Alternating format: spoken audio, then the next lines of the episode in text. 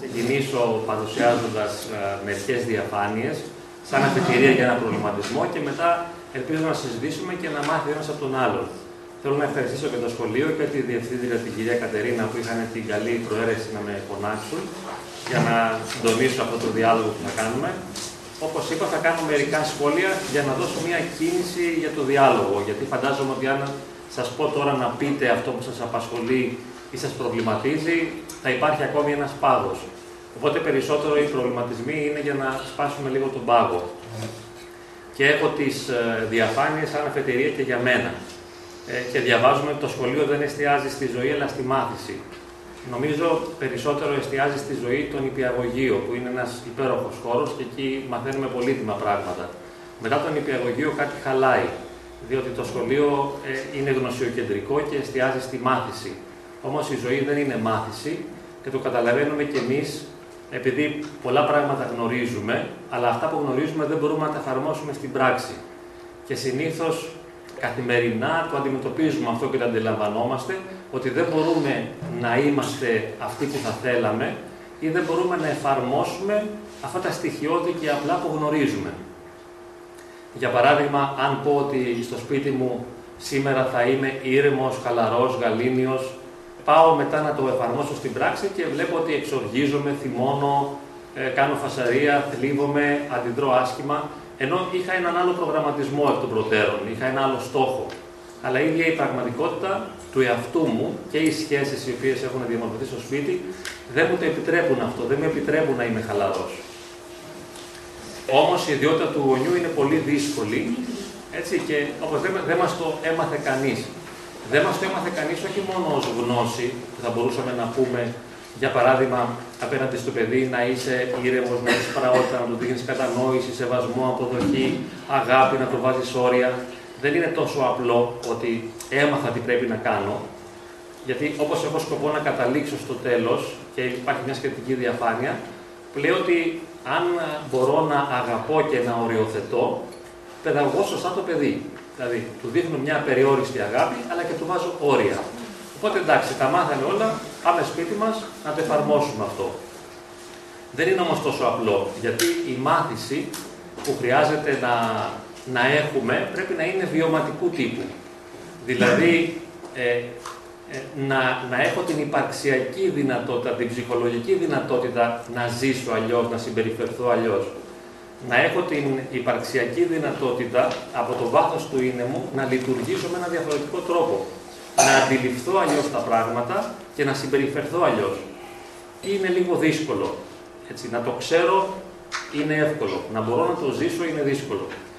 Και η μάθηση δεν θα είναι θεωρητική, αλλά βιωματική. Δηλαδή θα έπρεπε να προσφερθούν οι προϋποθέσεις σε εμάς, ώστε να μπορούμε ως ενήλικες να φερόμαστε στο το παιδί. Αυτό τι σημαίνει, ότι για παράδειγμα όταν ήμασταν εμείς μικροί, πώς ήταν η οικογένειά μας, πώς ε, φέρονταν ο πατέρας μας, τη μητέρα μας, πώς ήταν το οικογενειακό κλίμα, υπήρχε εκεί ισορροπία, υπήρχε χαρά, ήταν κάτι όμορφο το να συνεπάρχουμε με τους ανθρώπους αυτούς; Αν κάνουμε την ερώτηση στον εαυτό μας, πώς ένιωθα σαν παιδί σε αυτό το σπίτι, με αυτούς τους γονείς, με αυτά τα αδέλφια; Ήταν μια χαρούμενη εμπειρία. Πώς με, ε, μου έδιναν χαρά αυτοί οι άνθρωποι ή με ποιους τρόπους μου με μείωναν ή μου έριχναν την αυτοεκτίμηση ή με τραυμάτιζαν. Οπότε ο βασικός χώρος στον οποίο μαθαίνουμε να είμαστε γονείς βιωματικά είναι το οικογενειακό μας περιβάλλον. Γι' αυτό και αν θέλουμε να αξιολογήσουμε τον εαυτό μας ως γονείς, δεν χρειάζεται να δούμε κατά πόσο είμαστε τέλειοι, αλλά κατά πόσο βελτιωθήκαμε σε σχέση με τους γονείς μας. Δηλαδή, πώς φερόντουσαν οι γονείς μας σε εμάς, πώς εμείς τα παιδιά. Σίγουρα μοιάζει, αλλά αν έχουμε κάνει ένα-δύο βήματα, τα έχουμε πάει πολύ καλά. Έτσι, γιατί βιωματικά εκεί μάθαμε να επικοινωνούμε και εκεί μάθαμε φυσικά να είμαστε και γονείς και σύντροφοι. Και αυτή η διαφάνεια λέει κάτι πάρα πολύ απλό, ότι ο χαρακτήρας του παιδιού, η ιδιοσυγκρασιότητα, αυτό που το παιδί είναι, εξαρτάται από εμάς, από τα γονίδια μας και από τη συμπεριφορά μας το οικογενειακό κλίμα είναι το πιο σημαντικό. Έτσι δεν είναι. Βέβαια, εμείς συνήθως αυτό το νιώθουμε ω ενοχή. Δηλαδή, λέμε ότι αφού το παιδί δεν διαβάζει, ή αφού κάνει φασαρία, ή αφού δέρνει τα άλλα παιδιά, ή αφού δεν μιλάει, είναι εσωστρεφές, είναι πολύ κλειστό, είναι πολύ ζωηρό, ό,τι και αν κάνει, λέμε εμείς φταίμε. Αυτός είναι ένας λάθος τρόπος κατά τη γνώμη να το αντιμετωπίζουμε. Δεν είναι ότι φταίμε σε κάτι, δεν υπάρχει φταίχτης, σύμφωνα με τη δική μου κοσμοθεωρητική αντίληψη, δεν υπάρχει κανείς φταίχτης ποτέ, παρότι η ευθύνη ανήκει σε εμάς. Ναι, το παιδί είναι δικό μας γέννημα, έχει τα δικά μας γονίδια και τη δική μας παιδαγωγία. Αλλά δεν έγινε τίποτα το αρνητικό επίτηδες. Εμείς δεν κάναμε κάτι επίτηδες ενάντια στο παιδί, γιατί σίγουρα το αγαπάμε. Αυτό είναι το σίγουρο, έτσι. Οι ανεπιθύμητες συμπεριφορές του παιδιού, όπως βλέπουμε στη διαφάνεια, εικονίζουν πράγματα που εμείς δυσκολευόμαστε να αποδεχθούμε στον εαυτό μας. Εμείς δεν ξέρουμε, για παράδειγμα, ή δεν θέλουμε να το συνειδητοποιήσουμε και να το αποδεχθούμε πόσο είμαστε καταθλιπτικοί ή πόσο υπερευάλωτοι είμαστε και τραυματιζόμαστε εύκολα και πληγωνόμαστε.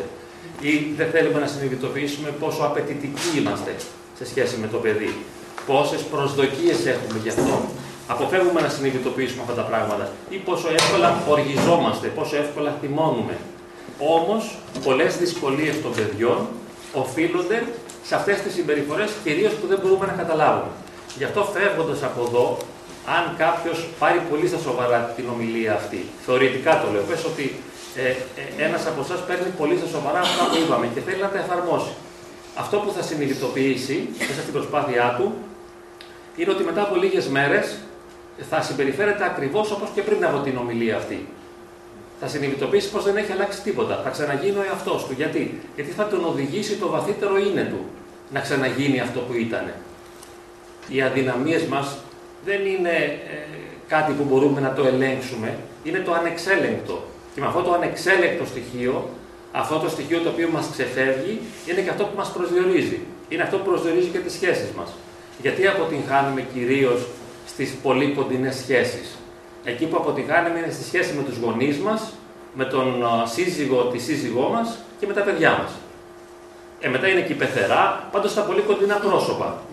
Έτσι δεν είναι; Εκεί πληγωνόμαστε. Εκεί που πάμε κοντά, εκεί πληγωνόμαστε. Γιατί εκεί βγαίνουν οι αδυναμίες μας. Τις οποίες αδυναμίες δεν θέλουμε να τις αναγνωρίσουμε. Δηλαδή, αν μου πει εμένα η πεθερά μου ακαταστασία βλέπω, ακαταστασία, χάλια είναι το σπίτι. Εγώ θα το πάρω αυτό και θα, θα φρικάρω, θα τρελαθώ εντελώς. Πώ παρεμβαίνει η κολόγρια, ας πούμε, να μου πει εμένα με ποιο δικαίωμα, ξέρω εγώ, στη δική μου τη ζωή, αυτό είναι το δικό μου σπίτι, ήρθε εδώ πέρα, μάζεψε τη μάνα σου, πέστη, δεν με υπερασπίστηκες ένα σωρό θέματα. Αλλά η πραγματικότητα είναι διαφορετική, ας πούμε, ότι και αυτή η πεθερά κάνει μόνο ό,τι μπορεί, γιατί αυτό λέει, και εγώ καλούμαι να την αντέξω. Αυτή δεν έχει άλλη δυνατότητα παρά το να ασκήσει κριτική. Ασκεί κριτική γιατί αυτό ξέρει. Εγώ όμως γιατί αρπάχθηκα, γιατί φούντωσα, γιατί θύμωσα; Δεν θέλω να συνειδητοποιήσω ότι είναι δική μου αδυναμία το ότι φούντωσα. Έτσι δεν είναι; Ή το παιδί μου, ας πούμε, που δεν διαβάζει. Παίζει ηλεκτρονικά. Γιατί εγώ θυμώνω; Γιατί αρπάζομαι, γιατί κάνω τον έλεγχο και του φωνάζω και το μαλώνω; Δεν καταλαβαίνω εκείνη την ώρα ότι έχω ευθύνη. Υπάρχει μια ευθύνη ότι γιατί αρπάχθηκα, γιατί έχασα την ισορροπία μου; Και ε, νομίζω πως θα συμφωνήσετε ότι οι περισσότερες ε, παιδαγωγικές παρεμβάσεις που κάνουμε εμείς οι γονείς, όταν δηλαδή παρεμβαίνουμε παιδαγωγικά, δεν το κάνουμε μέσα από ένα σχεδιασμό ή ακολουθώντας και επιδιώκοντας ένα στόχο. Εμείς παιδαγωγούμε εξαιτίας του εκνευρισμού του θυμού, της οργής που νιώθουμε. Γι' αυτό και ε, βγάζουμε στο παιδί το θυμό, την οργή, την κρίνια, το παράπονο και το μειώνουμε και το τραυματίζουμε και το πληγώνουμε και γίνεται ένα μπάχαλο. Διότι δεν επιλέξαμε να παρέμβουμε μεθοδικά για να αλλάξουμε μια συμπεριφορά, αλλά βγάλαμε την οργή από μέσα μας. Βγάλαμε το θυμό. Γιατί αυτό που είμαστε, είπαμε, δεν μπορεί να κρυφτεί. Θα βγει εν τέλει. Ακόμα και το καταθλιπτικό στοιχείο Είμαι πεσμένος, το παιδί μου, δεν έχω όρεξη. Έχετε το παιδί, μπαμπά, μπαμπά, ξέρω τώρα να με βουτήξει. Άμα εγώ πω, άσε με, άσε παράτα με ρε παιδί, είμαι κουρασμένος. Βάζω το τηλεκοντρόλ, τηλεόραση, άσε με, δεν έχω όρεξη. Εκείνη την ώρα δεν συνειδητοποιώ ότι κάνω κάτι κακό. Ε, έχω ανάγκη να ξεκουραστώ. Δεν μπορώ να το έχω πάνω στην κεφαλή μου. Ναι, αλλά το παιδαγωγό εκείνη την ώρα με αυτή τη θλίψη. Γιατί το παιδί μαθαίνει ότι το αγαπημένο μου πρόσωπο με αρνείται και με απορρίπτει και έχει μια εσωτερική αίσθηση ότι είναι ένα απορριπταίο παιδί. Και αυτό μπορεί να το αναπαραγάγει αργότερα σε άλλες σχέσεις. Ερωτικές, συντροφικές, φιλικές κλπ. Εδώ, σε αυτή τη διαφάνεια που αναφέρομαι στις εγωκεντρικές ανάγκες, όπως είπαμε, δεν φταίει κανείς που είναι εγωκεντρικός, αλλά συνήθως στρεφόμαστε γύρω από το εγώ. Και επειδή είμαστε πολύ πνιγμένοι, το νιώθουμε αυτό κάνοντας πάρα πολλές δουλειές, δραστηριότητες, ευθύνες. Εδώ οι μητέρες που είστε εκεί περισσότερες. Έχετε πάρα πολλές ευθύνες, πάρα πολύ κόπο. Πρέπει να υπερασπιστείς τον εαυτό σου γιατί νιώθεις ότι σε συντρίβει η πραγματικότητα. Είναι πολύ δύσκολο να επιβιώσεις. Και δεν μπορείς να εκδηλώνεις την αγάπη, την αποδοχή, το σεβασμό στο παιδί. Διότι ο εαυτός σου, ο οποίος είναι γεμάτο, γεμάτος ανάγκη, σε περιορίζει που λέγαμε πριν και για την οργή, το θυμό και τη θλίψη. Δηλαδή, είναι τα εγωκεντρικά φίλτρα αυτά μέσα από τα οποία βλέπω και ερμηνεύω τον κόσμο. Στην πραγματικότητα, ποτέ δεν βλέπουμε τον άλλον για αυτό που είναι. Για παράδειγμα, πούμε, έρχεται ο σύζυγος μέσα και δεν είναι γλυκός, τρυφερός και ερωτικός, αλλά είναι βαρύς και απόμακρος. Λέει, ας πούμε, ένα καλησπέρα, τι γίνεται, τι θα φάμε σήμερα, εκείνη την ώρα εγώ θα δω αυτόν τον άνθρωπο που με απορρίπτει και θα πω: Κοίταξε ρε παιδί, αντί να με πάρει μια αγκαλιά και να μου δώσει ένα φιλί, όπως έκανα όταν το γνώρισα, αυτός ας πούμε αδιαφορεί και με γράφει και το μόνο που τον νοιάζει είναι να φάει. Οπότε ο εγωκεντρισμό με κάνει να βλέπω την πραγματικότητα του άλλου μέσα από τον εαυτό μου, τη δική μου ανάγκη να πάρω την αγάπη. Αυτό όμως που ο άλλος ζει είναι κάτι εντελώς διαφορετικό. Ότι γυρίζει όντως κουρασμένος και εξοδονωμένο, δεν βλέπει κάτι συγκλονιστικά ε, ελκυστικό. Βλέπει τη γυναίκα που κάπου την έχει βαρεθεί, την, τον έχει κουράσει, την έχει δει τόσες φορές, δεν του κάνει εντύπωση, δεν του προξενεί ερωτισμό, ας πούμε, γιατί την έχει συνηθίσει και σου λέει τι θα φάμε σήμερα, γιατί πεινάει. Αυτός νιώθει την πείνα του, την κούρασή του και θέλει για λίγο την ησυχία του. Ε, και οι δύο λειτουργούν εγωκεντρικά, ο καθένας μέσα από τον εαυτό του. Η τέχνη της επικοινωνίας θα ήταν να μπορώ να ξεπεράσω τον εαυτό μου, να υπερβώ τον εγωκεντρισμό, η κοπέλα, η σύζυγος, να υπερβεί την ανάγκη της να αγαπηθεί και να πάρει τον γλυκό, ερωτικό και τρυφερό λόγο, ή ο άντρας να ξεπεράσει την ανάγκη του που θέλει την ησυχία του και θέλει να φάει και να δώσει κάτι στη γυναίκα. Πρέπει να έχει τη δυνατότητα της ελευθερίας, ώστε να μπορεί να επιλέξει τον ερωτικό λόγο και να της πει: Γεια σου, αγάπη μου, τι κάνεις, είσαι καλά, πώς θα πέρασες σήμερα, Πώς αισθάνεσαι σήμερα, που είναι και η κλασική και η ωραιότερη ερώτηση. Πώς νιώθεις, είσαι καλά. Έλα να σε πάρω μια καλίτσα. Αυτό πρέπει να είναι ένα δώρο που θα προσφερθεί στον άλλον. Δεν μπορεί να είναι ένα αυθόρμητο αντανακλαστικό. Δηλαδή δεν θα μου βγει εμένα η ανάγκη να σε αγκαλιάσω. Πρέπει να επιλέξω να το κάνω αυτό για να τροφοδοτήσω τη σχέση, για να γονιμοποιήσω τη σχέση. Έτσι καλλιεργούμε τις σχέσεις, μέσα από μια ελευθερία που μας επιτρέπει να δώσουμε στον άλλον αυτό που χρειάζεται. Εμάς όμως δεν μας περισσεύει τίποτα για να το δώσουμε, γιατί είμαστε πολύ στερημένοι οι ίδιοι και έχουμε ανάγκη να πάρουμε. Όταν λοιπόν θες να πάρεις, όταν νιώθεις στερημένος και πνιγμένος και κουρασμένος και εξοδενωμένος, δεν έχεις περίσευμα. Και αν δεν έχεις περίσευμα καρδιάς, δεν μπορείς να αγαπάς. Και εκεί δεν πάρουν όλα. Εκεί δεν πάρουν και τα πράγματα με το παιδί. Διότι και το παιδί τι θέλει; Θέλει μια αμέριστη προσοχή και ενδιαφέρον Θέλει αγάπη, θέλει στοργή, θέλει κατανόηση, θέλει σεβασμό, θέλει παιχνίδι, θέλει ανοχή.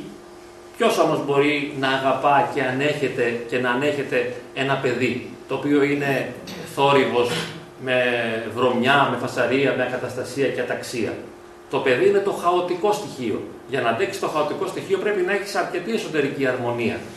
Αν δεν έχεις εσωτερική αρμονία, πώς αντέξεις το χάος; Σε παίρνει και σένα το χάος βόλτα και αρχίζεις και ουρλιάζεις και χτυπιάζει και εσύ. Όπως είπαμε, ότι η προσωπικότητα του παιδιού εξαρτάται από τη συμπεριφορά μας. Αυτό που είναι και τα γονίδια μας. Τι σημαίνει τώρα ότι θα διαμορφώσει τις πεπιθήσεις του και την αξία του σχετικά με τον εαυτό του, ανάλογα με το πώς εγώ το αντιμετωπίζω. Δηλαδή, αν εγώ βλέπω το παιδί μου και του λέω, ε, ας πούμε, βλέπω το γιο μου και του λέω, ας πούμε, Γεια σου άντρα μου, έλα εσύ αγόρι μου, τι κάνεις, για να σε πάρω εγώ μια αγκαλιά, είσαι δύναμη. Του ρίχνω μια μπουνιά, ξέρω εγώ, τον κάνω να νιώσει ότι είναι δυνατός, παίζω μαζί του, ενδιαφέρομαι για αυτόν και του λέω ενθαρρυντικά λόγια. Έτσι, αυτό το παιδί που στην επικοινωνία παίρνει από μένα την υποστήριξη και την ενίσχυση, μαθαίνει να βλέπει θετικά τον εαυτό του. Αν εγώ τον δω, όπως και θα τον δω, να κάνει λάθος, θα τον δω, ας πούμε, αντί να διαβάζει, να παίζει. Ή να κάνει θόρυβο, ή να κάνει αταξία. Άμα κρίνω την αταξία που θα κάνει και το θόρυβο και τη φασαρία, κρίνω δηλαδή την ανεπιθύμητη συμπεριφορά, το παιδί μειώνεται εσωτερικά. Το ασκώ κριτική. Και ποιος από εμάς θέλει να το ασκούν κριτική; Το μόνο που δεν αντέχουμε είναι να μας ασκούν κριτική. Όλοι θέλουμε να υποστήριξη. Θέλουμε στοργή και προδέρμ. Θέλουμε να μας αγαπούν οι άλλοι. Αν νιώσω ότι δεν με αγαπάει, το παιδί νιώθει λοιπόν απόρριψη όταν του λες τι πρέπει να κάνει. Και σιγά σιγά το, το μαθαίνουμε να νιώθει μειονεκτικά. Πώς, μέσα από την κριτική, μέσα από την απόρριψη. Αν δείχνουμε αγάπη, κατανόηση και αποδοχή, σίγουρα κτίζει την αυτοεκτίμησή του. Και θα μπορεί και να μας μιλήσει, έτσι. Εκφράζει προβληματισμούς και ανησυχίες. Θα πει τι νιώθει όταν ξέρει ότι το αγαπάμε. Όταν ξέρει ότι το σεβόμαστε. Κανείς δεν θα πάει να πει κάτι που νιώθει σε έναν άνθρωπο ο οποίος πρόκειται να τον απορρίψει. Δηλαδή, να σου πω εγώ τι νιώθω, για να σου πω τι νιώθω, πρέπει να έχω εμπιστοσύνη ότι εσύ θα με καταλάβεις και θα με αποδεχθείς. Γι' αυτό και συνήθως δεν μιλάμε ο ένας τον άλλον. Αυτό θα το έχετε δει. Α πούμε, είναι δύσκολο να μιλήσουμε, να ανοίξουμε την καρδιά μας. Γιατί δεν θέλω να ανοίξω την καρδιά μου, γιατί άλλος δεν θα καταλάβει αυτό που θα του πω, γιατί θα το δει με το δικό του τρόπο, μέσα από το δικό του μυαλό. Το παιδί θέλει να το δούμε μέσα από τον εαυτό το δικό του. Δηλαδή να υιοθετήσουμε παιδική κοσμοθεωρητική προοπτική. να δω το παιδί σαν παιδί. Δηλαδή, ε, το παιδί ηλεκτρονικά. Να, να σας πω μια πολύ ωραία συμβουλή, να την εφαρμόσετε σήμερα. Όταν το παιδί σας παίζει πολύ ώρα ηλεκτρονικά, τι να κάνετε; Να πάτε να παίξετε μαζί του. Το έχετε σκεφτεί ποτέ; Να παίξετε και εσείς ηλεκτρονικά. Να δείτε πώς σκοτώνει, ας πούμε εκεί.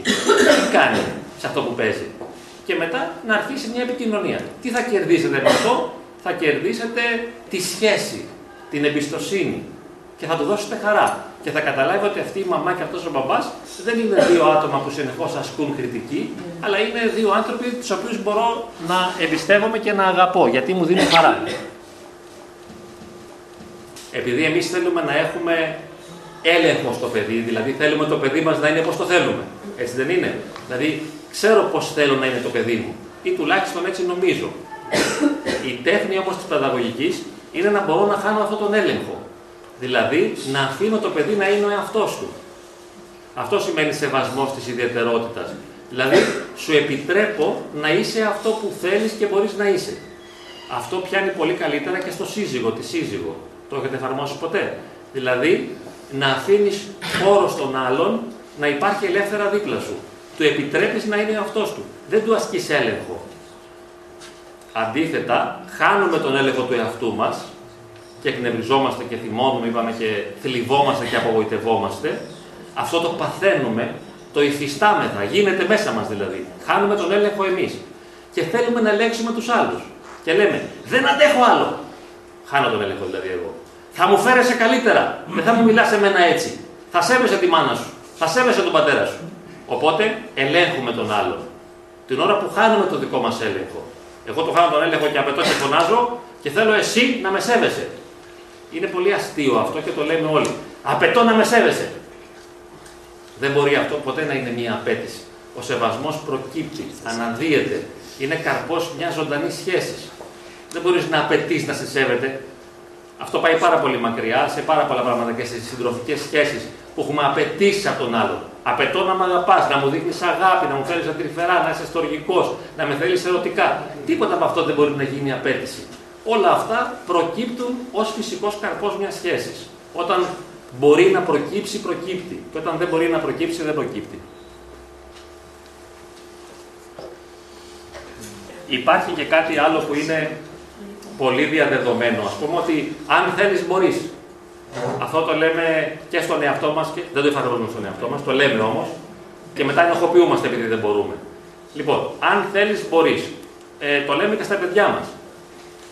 Αυτό όμως δεν γίνεται. Δηλαδή, δεν μπορώ να πω ότι αυτό που θέλω να είμαι μπορώ να γίνω, γιατί με περιορίζουν οι δυνατότητές μου. Δηλαδή, άλλος βλέπεις ότι είναι πεσμένος, όπως είπαμε ενεργειακά. Δεν έχει δύναμη, δεν έχει ένταση, είναι ένας άνθρωπος πολύ βαρύς. Λένε οι άλλοι. Να μην είσαι, λέει, κλειστός στον εαυτό σου, να είσαι ομιλητικός, να είσαι χαρούμενος, να δίνεις χαρά στο σπίτι. Μα δεν μπορεί να το κάνει. Πώς θα το κάνει αν δεν το έχει; Δεν έχει αυτή τη δυνατότητα ο άλλος. Λοιπόν, ή μάζεψε τα μάτια σου, ή μην κουνιέσαι τόσο πολύ στους άλλους, ή τέλος πάντων στο παιδί. Το φοβερότερο που λέμε σε ένα παιδί είναι να κάτσει ήσυχα. Αυτό είναι τραγικό. Πώς είναι δυνατόν το παιδί να κάτσει ήσυχα; Δηλαδή κάτι, κάποιο πρόβλημα θα έχει αν καθόταν ήσυχα. Στο μεταξύ δεν το λέμε επειδή πρέπει, αλλά επειδή εμείς το έχουμε ανάγκη. Είναι πολύ φυσικό εμείς να έχουμε ανάγκη να κάτσει ήσυχα το παιδί, όπως είναι και πολύ φυσικό το παιδί να μην έχει τη δυνατότητα να κάτσει ήσυχα. Τέλος πάντων, αυτό είναι ένα πολύ σημαντικό κλειδί και στην ψυχοθεραπεία, νομίζω εγώ, αλλά και στην αυτοβελτίωση, στην πορεία μας για να γίνουμε καλύτεροι άνθρωποι, να αρχίσουμε να σεβόμαστε τις αδυναμίες μας και να καταλαβαίνουμε το τι μπορούμε να κάνουμε και να μην θέλουμε να ξεπεράσουμε τις δυνατότητές μας και τα όρια μας. Δεν είμαστε τέλειοι, δεν είμαστε σπουδαίοι, δεν είμαστε καταπληκτικοί και παραδόξως, σε εισαγωγικά, ούτε το παιδί μας είναι. Το παιδί μας δεν είναι καταπληκτικό δεν είναι σπουδαίο, δεν είναι ιδιαίτερο. Ούτε είναι σαν το παιδί του γείτονα που μπορεί να είναι καλύτερο. Έχει τις αδυναμίες του, οι οποίες είναι πολλές και μεγάλες. Εμείς δεν καλούμαστε να το διορθώσουμε, καλούμαστε να το σεβαστούμε. Να καταλάβουμε ότι το παιδί μας είναι αυτό που μπορεί να είναι, όχι αυτό που εμείς θα θέλαμε. Βέβαια τώρα θέλω να σταματήσω, δεν ξέρω πόσες οι διαφάνειες είναι ακόμα, ελπίζω δύο-τρεις για να κάνουμε συζήτηση ίσως. Ε, εντάξει, εδώ πιο πρακτικά λέμε να μην εστιάζει στο σωστό και το λάθος. Στο δίκαιο και στο άδικο. Λες, ας πούμε, αυτό που κάνεις δεν είναι σωστό. Ε, και τι έγινε; Δηλαδή, ποιος από εμάς κάνει το σωστό; Θα μου πεις κάποιοι το κάνουμε το σωστό. Έτσι. Κάποιοι κάνουμε το σωστό. Μπορεί όμως, επειδή εμείς κάνουμε το σωστό, να πνίγουμε τον εαυτό μας μέσα στη σωστότητά μας και μετά να απαιτούμε και από τους άλλους να γίνουν και εκείνοι σωστοί και έτσι πνίγουμε τους άλλους. Οπότε το σωστό έγινε ένα διπλό λάθος. Πρώτον, γιατί σφίγγει εμάς τους ίδιους και δεύτερον, γιατί σφίγγει και καταπιέζει τους άλλους. Δεν χρειάζεται να εστιάζουμε πολύ στο σωστό. Ούτε βέβαια και, και στο λάθος. Δηλαδή, εμείς έχουμε μάθει να αξιολογούμε τα πράγματα. Αυτό είναι σωστό, αυτό δεν είναι. Αυτό πρέπει, αυτό δεν πρέπει. Αυτό είναι καλό, αυτό είναι κακό. Προσωπικά θεωρώ πολύ περιοριστική αυτή την οπτική. Είναι πολύ λίγο αυτό. Κρίνουμε το παιδί συνέχεια, αξιολογούμε δεν χρειάζεται να κρίνω και να αξιολογώ σωστό, λάθος, δίκαιο, άδικο. Αλλά στο αγκάλιασμα, στην κατανόηση και στην αποδοχή. Δηλαδή, υπάρχει κάτι άλλο πέρα από το αν είσαι σωστός ή λάθος. Υπάρχει κάτι άλλο που μπορώ να κάνω πέρα από το να σε κρίνω, είσαι σωστός ή λάθος. Τι μπορώ να κάνω, να σε αγκαλιάσω και να σε αγαπήσω για αυτό που είσαι. Να σου πω το ναι. Αν έχω την υπαρξιακή δυνατότητα όμως. Αν δεν έχω, δεν μπορώ να το κάνω, οπότε είναι δική μου αδυναμία. Δηλαδή, εγώ δεν μπορώ να σε αγαπώ, δεν μπορώ να σε καταλαβαίνω. Ε, στη σχέση μας με το παιδί, πολλές φορές θέλουμε να δικαιωθούμε. Βέβαια, έτσι το κάνουμε αυτό, ότι έχουμε εμείς δίκιο. Καταρχάς, αισθανόμαστε ότι έχουμε δίκιο.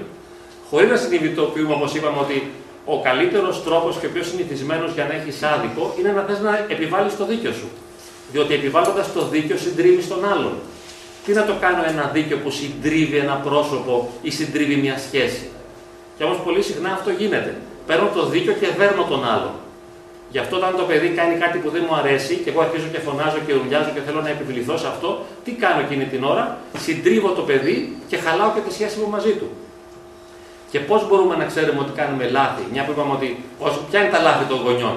Είναι, μπορώ να ξέρω ότι κάνω λάθος κάθε φορά που το παιδί εκτρέπεται. Δηλαδή, αν το παιδί φωνάζει, ουρλιάζει, νευριάζει, κλαίει, παραπονιέται, γκρινιάζει, ε, κάτι δεν κάνω σωστά εγώ. Θα μου πείτε, μα και το παιδί είναι πολύ ευαίσθητο. Γίνεται και αυτό. Μερικά παιδιά είναι πολύ ευαίσθητα και αυτό έχει σημασία ότι είναι δύσκολο το παιδί. Αφού είναι δύσκολο το παιδί, εγώ δεν έχω ανακαλύψει όμω τον τρόπο να το χειρίζομαι, άρα κάνω λάθος. Και είπαμε πώς κάνω λάθος συνήθως; Με την επιβολή του σωστού.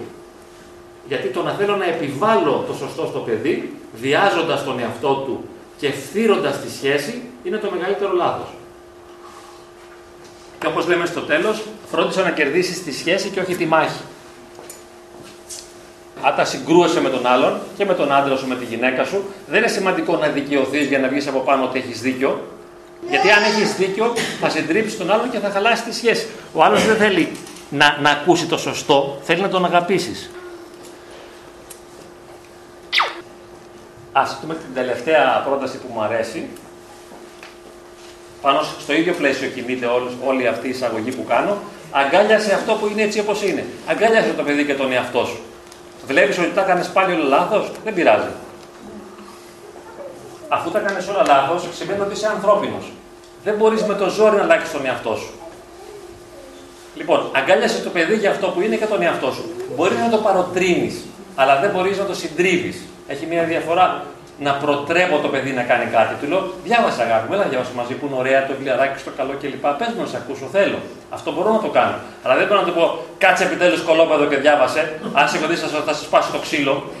Την ώρα που το κάνω αυτό, είπαμε, συντρίβω τη σχέση και συντρίβω και την αυτοεκτίμηση του παιδιού. Δεν γίνονται με βίαιο τρόπο τα πράγματα. Μα λέει, μα δεν μπορεί να διαβάσει. Ε, ας μην διαβάσει, τι να κάνουμε τώρα. Είναι πάρα πολύ απλό. Σημαίνει ότι το παιδί δεν έχει αυτή την, την ψυχολογική, την υπαρξιακή δυνατότητα. Δεν μπορεί να το κάνει. Δεν χρειάζεται να το διάσω. Να, εδώ τελειώνουμε ευτυχώς. Τελειώνω εγώ δηλαδή, που σας είπα στην αρχή, αγάπη οριοθέτηση, που φτάνει αυτό αν το ξέρω. Δηλαδή, οριοθέτηση δεν σημαίνει ότι οριοθέτηση σου βάζω όρια, δηλαδή βάζω το παιδί σε κάποια πλαίσια ε, του σωστού, σημαίνει ότι αμήνομαι εγώ ίδιος ως πρόσωπο για να μην με συντρίψει. Ε, δηλαδή, εγώ είμαι η μαμά του. Του λέω, αγάπη μου, θα φτιάξεις παρακαλώ το δωμάτιό σου. Ε, αυτό φυσικά δεν θα το φτιάξεις το δωμάτιο. Εγώ μπορώ να επιμείνω βάζοντας όρια και του λέω, Όχι, το δωμάτιο θα το φτιάξεις. Σε παρακαλώ, φτιάξε το δωμάτιο. Ε, είναι σημαντικό να το κάνω αυτό. Κυρίως και ο καλύτερος τρόπος είναι αυτό που λένε στα αγγλικά I statements, και σημαίνει ότι θα αναφερθώ στο εγώ, στον εαυτό μου και θα του πω, ξέρεις, όταν το δωμάτιο σου είναι άτακτο, νιώθω άσχημα, αυτό μου προκαλεί ένα αίσθημα αναστάτωσης και στεναχωριέμαι. Σε παρακαλώ να το φτιάξεις για να νιώσω πιο χαρούμενη. Δηλαδή, μπορώ να λέω στο παιδί αυτό που νιώθω, μπορώ να λέω αυτό που αισθάνομαι, αλλά δεν μπορώ να επιβάλλω με βία. Φτιάξει το κολόπεδο, θα γίνει χαμός, σε πλακώσει το ξύλο. Και σέβομαι πάντα την ιδιαιτερότητά του και τελειώνω με αυτό, γιατί κάθε παιδί είναι πολύ ιδιαίτερο είναι τόσο ιδιαίτερο όσο κραυγαλαία μας το φωνάζει με τις ανεπιθύμητες συμπεριφορές και τις ιδιαιτερότητες του, είναι σαν να μας λέει πόσο ξεχωριστό είναι. Και εμείς καλούμαστε να το σεβαστούμε ακριβώς για αυτό που είναι, όχι για αυτό που θα θέλαμε. Δηλαδή για να είναι ήσυχο, καλό, δημιουργικό και καλός μαθητής. Ίσως το παιδί δεν του πάει αυτό. Δηλαδή πρέπει ένα παιδί για να είναι αξιόλογο και σπουδαίο να είναι καλός μαθητής. Καμία σχέση αυτό. Η προσωπικότητά του μπορεί να είναι πολύ ιδιαίτερη. Μπορεί ένα παιδί να τα καταφέρνει τέλεια στον αγρό. Και δυστυχώς στο σχολείο δεν υπάρχει αγρός. Για να δούμε ποιος είναι καλός αγρότης. Μπορεί να είναι καλός στο ψάρεμα. Ή φυσικά ακόμη και καλός ζωγράφος. Κάτι γίνεται, αλλά όχι τόσο όσο θα έπρεπε. Ή στη μουσική ή σε κάτι άλλο. Λοιπόν, οπότε θεωρώ το σημαντικότερο από όλα όταν έχω ένα παιδί που δεν είναι όπως το θέλω, κατεξοχήν να το σεβαστώ για αυτό που είναι. Και να ψάξω να ανακαλύψω τα ιδιαίτερα χαρίσματά του, αν τα έχει. Και αν δεν μπορώ να τα βρω, να παραμένω ήσυχος. Ακόμα και αν ανακαλύπτω ή διαπιστώνω ότι δεν έχει χαρίσματα. Αυτό το παιδί ούτε ξέρει τι θέλει, ούτε ξέρει ποιος είναι, ούτε που πάει και μόνο προβλήματα δημιουργεί. Ε, πρέπει να σεβαστείς αυτό. Αφού αυτό σου παρουσιάζει το παιδί. Γιατί εσύ θα ήθελες να είναι ένα παιδί δημιουργικό, μελετηρό, σωστό, καθαρό, καθώς πρέπει; Είναι αυτό που είναι. Μα αυτό είναι το παιδί. Όχι, εσύ θες να είναι κάτι άλλο. Μα δεν είναι κάτι άλλο. Τι να κάνουμε τώρα; Λοιπόν, αυτά. Σεβασμός της ιδιαιτερότητας και πείτε μου ό,τι θέλετε να το συζητήσουμε λίγο.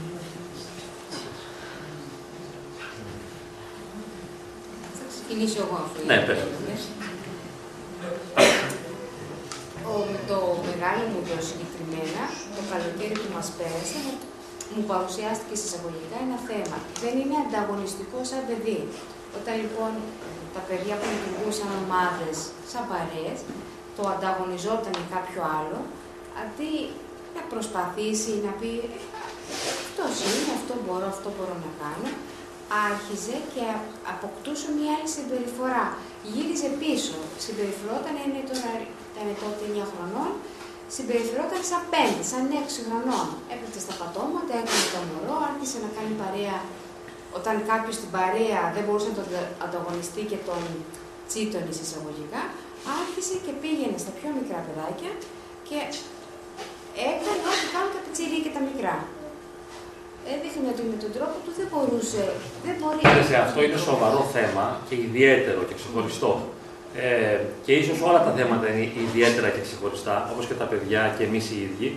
Και δεν νομίζω ότι μπορώ να τα απαντήσω τώρα εδώ. Δηλαδή, θα χρειαζόταν να κάνουμε μερικές συνεδρίες για να το δούμε αυτό. Συνεδρία σημαίνει ότι συζητάμε μαζί με τον μπαμπά και με το παιδί, ίσως.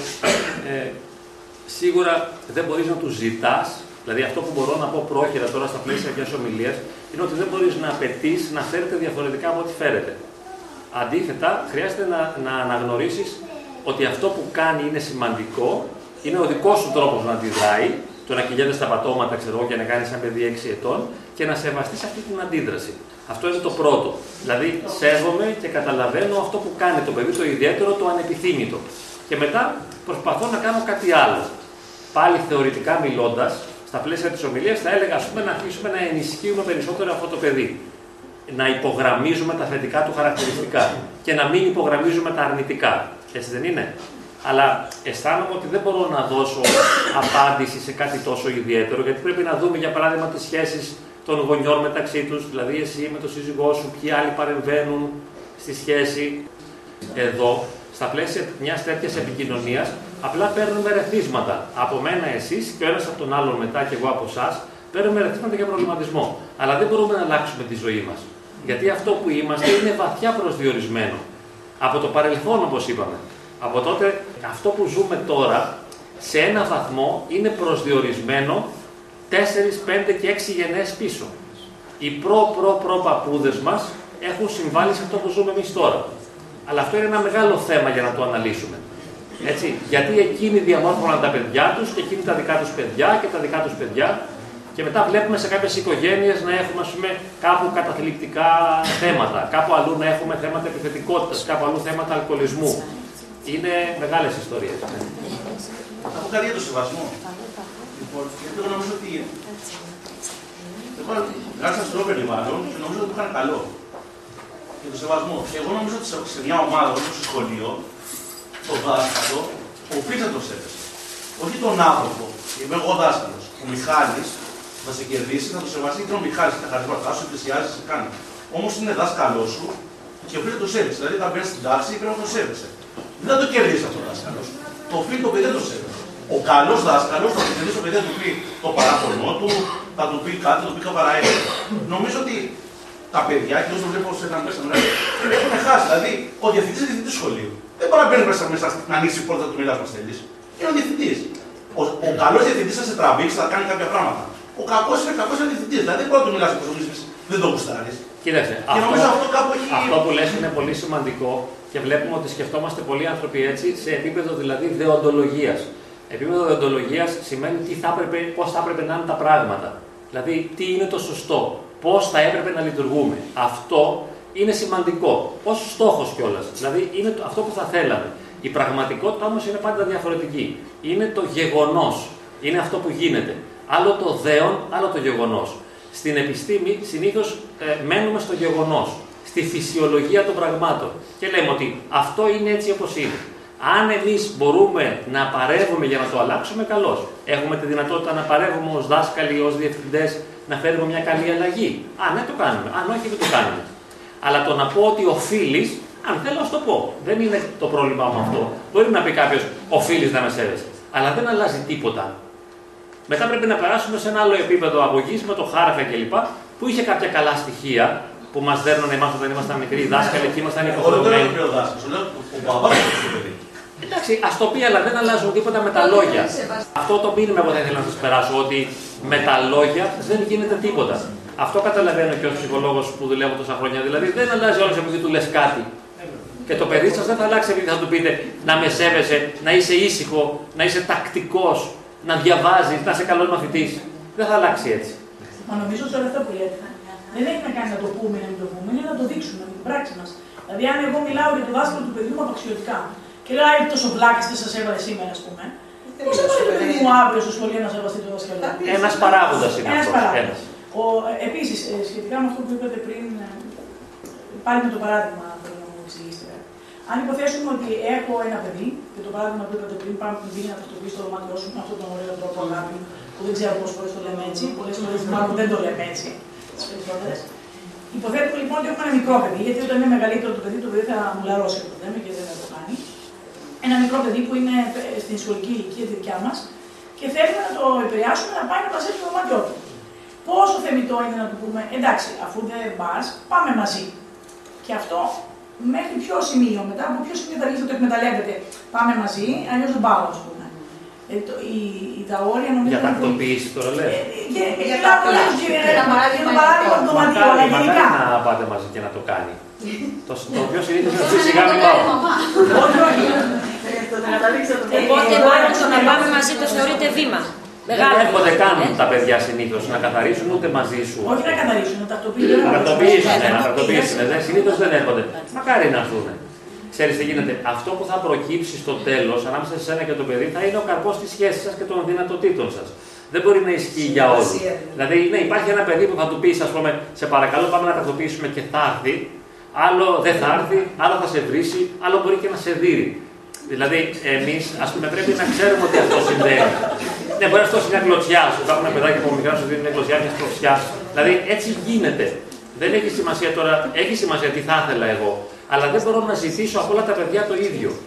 Όπως και από τον εαυτό μου δεν μπορώ να ζητήσω το ίδιο. Δεν μπορώ εγώ να πω ότι από εδώ και πέρα θα είμαι στοργική, τρυφερή, ήρεμη και γαλήνια. Διότι δεν μπορώ να το κάνω. Μα, ε, Οπότε το- επιτρέπεται να είμαι στρίγκλα. Όχι, η απορία μου είναι ότι αφού είπαμε προηγουμένως ότι η συμπεριφορά του παιδιού μας είναι αποτέλεσμα της δικής μα συμπεριφοράς και εγώ δεν Παίζει πολύ μεγάλο ρόλο. Ναι. Ωραία, ναι. Το παράδειγμα το δικό μου, δεν μιλάω τώρα για το δωμάτιο, είπα ένα συγκεκριμένο, οτιδήποτε. Το παράδειγμα το δικό μου, στον τρόπο που μιλάω, που αντιμετωπίζω τα πράγματα, δεν θα το οδηγήσω στη σωστή συμπεριφορά. Όχι ιδιαίτερα. Όχι πάντα. Εγώ λέω, ας πούμε, ποτέ μην νομίζετε ότι μπορείτε να παρέμβετε ε, με έναν πολύ σοβαρό τρόπο και να προσδιορίσετε. Δηλαδή δεν υπάρχει σωτηρία στο πράγμα. Πολύ σωστά. Δεν υπάρχει σωτηρία. Η σωτηρία δεν θα έρθει ποτέ από εμάς. Θα είναι από όλα τα ερεθίσματα μαζί. Ακριβώς. Είναι πολυδύναμο γεγονός. Είναι πολύ παραγωγικό και θα προκύψει Ήον εξαφθέν φως. Θα βγει έτσι ξαφνικά και θα φωτίσει τα πάντα. Θα έρθει σχεδόν απρόσκλητη σωτηρία. Θα προκύψει ως γεγονός. Θα δεις την αλλαγή, θα τη διαπιστώσεις. Αλλά δεν μπορείς να τη ρυθμίσεις. Όλο το πρόβλημα είναι ότι εμείς θέλουμε να έχουμε τον έλεγχο και να βρούμε μια σωστή παιδαγωγική τακτική που αν την εφαρμόσουμε θα έχουμε το αποτέλεσμα που θέλουμε. Αν υπήρχε αυτό, θα το πούλαγα κι εγώ 10.000 ευρώ, ας πούμε, φτηνά φτηνά, την τεχνική, ώστε να γίνονται τα παιδιά Οπότε όπω τα τα πράγματα θέλαμε. δεν όπως θέλουν. Αλλά δεν γίνεται να είναι τα παιδιά όπως θέλουμε, όπως δεν γίνεται ο άντρας μας ή η γυναίκα μας να είναι αυτό που θέλουμε, ούτε και εμείς. Το σημαντικότερο είναι να παραδεχθούμε και να αναγνωρίσουμε ότι εμείς δεν είμαστε αυτό που θέλουμε. Δεν είμαστε, ρε παιδί, πώς θα το κάνουμε. Άλλο θέλω και άλλο κάνω. Το έλεγε και ο Απόστολος Παύλος. Έχει μια σημασία. Δηλαδή, δεν μπορώ να είμαι αυτό που θέλω. Ειδικά αν έχω φορτωθεί με πολλές γνώσεις και η δεοντολογία είναι βαριά επάνω μου. Αν έχω βαριά δεοντολογία, δηλαδή πώς θα έπρεπε να είμαι, αν ξέρω καλά πώς θα έπρεπε να είμαι, αυτό με συντρίβει. Γι' αυτό και πολλοί άνθρωποι που είναι αρκετά έξυπνοι ε, δεν θέλουν να μάθουν, ρε παιδί, δεν θέλουν να ξέρουν. Και δεν ισχυρίζονται καν το σωστό. Ισχυρίζονται ότι θέλουν. Σου λένε δηλαδή ότι αυτό που λέω εγώ είναι το σωστό. Έτσι, έτσι θέλω. Γιατί έτσι. Έτσι ξέρω, έτσι θέλω, έτσι λέω. Δηλαδή αυτό σημαίνει ότι δεν τολμώ να αναγνωρίσω το σωστό, το δέον, για να μην αναμετρηθώ μαζί του και συντριβώ.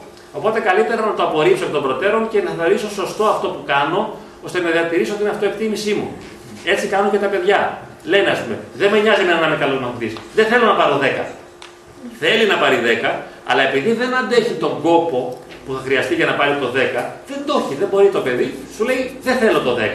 Πολύ σωστός μηχανισμός άμυνας. Καλά κάνει για να διατηρεί την ισορροπία του. Και έτσι σου λέει καλά είναι. Διαφορετικά θα σε λιγότερο. Ας πούμε και επηρεάζει τους Ναι. άλλους.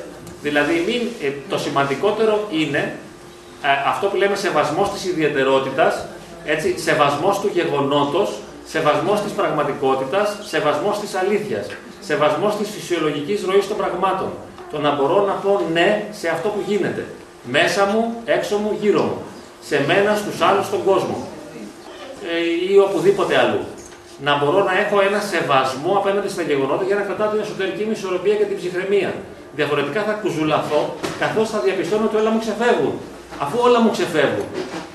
Ειδικά οι σωστοί άνθρωποι έχουν αυτό το πρόβλημα και έρχονται και στο γραφείο μου, είναι πολύ καλοί πελάτες και τους ευχαριστώ για αυτό, γιατί είναι πάρα πολύ σωστοί και καθώς διαπιστώνουν ότι τίποτα δεν πάει σωστά, Σαρκάρι. ε, αρχίσουν και υποφέρουν γιατί δεν λειτουργούν οι άλλοι όπως θα ήθελαν.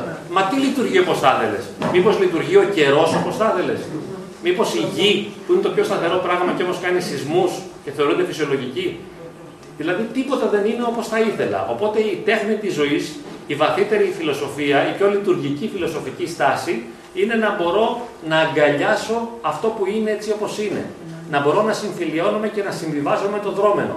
Ότι ναι, αυτός ο σύζυγος που έχω είναι τόσο απέσιος, όσο ποτέ δεν θα το φανταζόμουν, ότι σε μένα θα μπορούσε να τύχει αυτός ο απέσιος άνθρωπος και καλούμε αυτόν τον απέσιο που τον θεωρώ το χειρότερο όλων να τον αποδεχθώ και να τον τιμήσω. Έτσι, μέσα στην απεσιότητά του, δηλαδή η τέχνη, δεν θα το διορθώσω. Αφού διαπιστώνεται πως δεν διορθώνεται. Τόσα χρόνια του λέτε πώ θα έπρεπε να είναι και δεν γίνεται. Δεν μπορώ να το βοηθήσω να κάνει με Ε, μόνο αν έχεις τη δυνατότητα. Αν έχεις τη δυνατότητα, θα του τα βγάλεις από την αρχή. Πώς μπορεί να. Το σύζυγο τον αλλάζει, κοριτσάκι μου. Δεν χρειάζεται. Αυτό είπα και εγώ. Στο παιδί τι κάνει. Το ίδιο θεωρώ ότι είναι το ίδιο δύσκολο. Είναι δύσκολο. Πάμε σε ένα παράδειγμα. Μα Και να αλλάξει το σύστημα, το περισσότερο και να αλλάξει Κάντε λίγο ησυχία να ακούσουμε μια ερώτηση. Παρέμβαση. Ε, χαίρομαι πολύ που άκουσα όλα όσα μας είπατε. Απλώς ε, απογοητεύτηκα λίγο όταν σκέφτηκα ότι αυτά που ακούσαμε θα μπορέσουμε να τα εφαρμόσουμε για τις λίγες μέρες, τις επόμενες. Λίγες είναι ε, μόνο αυτοί που το παίρνουν πολύ σοβαρά και έχουν πολλές δυνατότητες. αυτοί που οι πιο πολλοί άνθρωποι θα, θα τα προδώσουν μόλις βγουν έξω. Αυτό το υφίστανται και οι χριστιανοί μετά τη Θεία Λειτουργία. Όταν εκκλησιάζονται, παραμένουν ήδη και χειρότεροι και τους λένε οι άσχετοι άλλοι, οι άσχετοι που δεν ξέρουν και δεν εκκλησιάζονται, ίδιος είσαι, πήγαινε στην εκκλησία και δεν έλεγε τίποτα. Κακομίρι μου, τι πας και τι παριστάνεις και κοροϊδεύεις τον εαυτό σου και τον Θεό. Λάθος. Διότι ποιος είπε ότι επειδή πήγε μπορεί να τηρήσει αυτό που ένιωσε, που τη συνειδητοποίησε και που πίστεψε εκείνη την ώρα. Το βίωσε, το ένιωσε, το αισθάνθηκε. Αλλά μετά θα το προδώσει γιατί θα επιστρέψει ο παλαιό εαυτός μέσα του.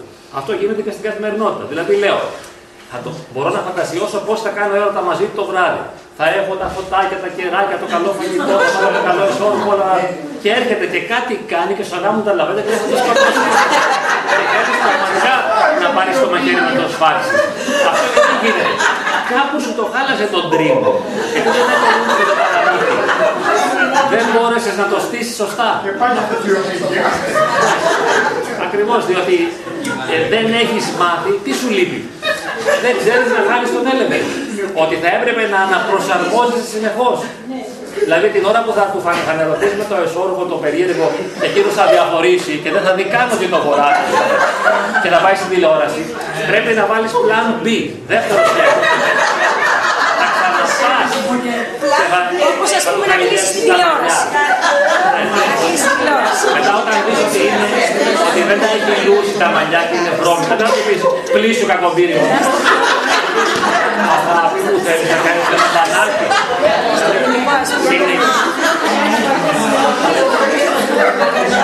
Είναι αναπροσαρμογή δηλαδή. Παίρνεις το feedback. Εδώ χωρίς αυτό. Πρέπει να βάλουμε κάποιες τιμωρίες. Ποια είναι η άποψή σας.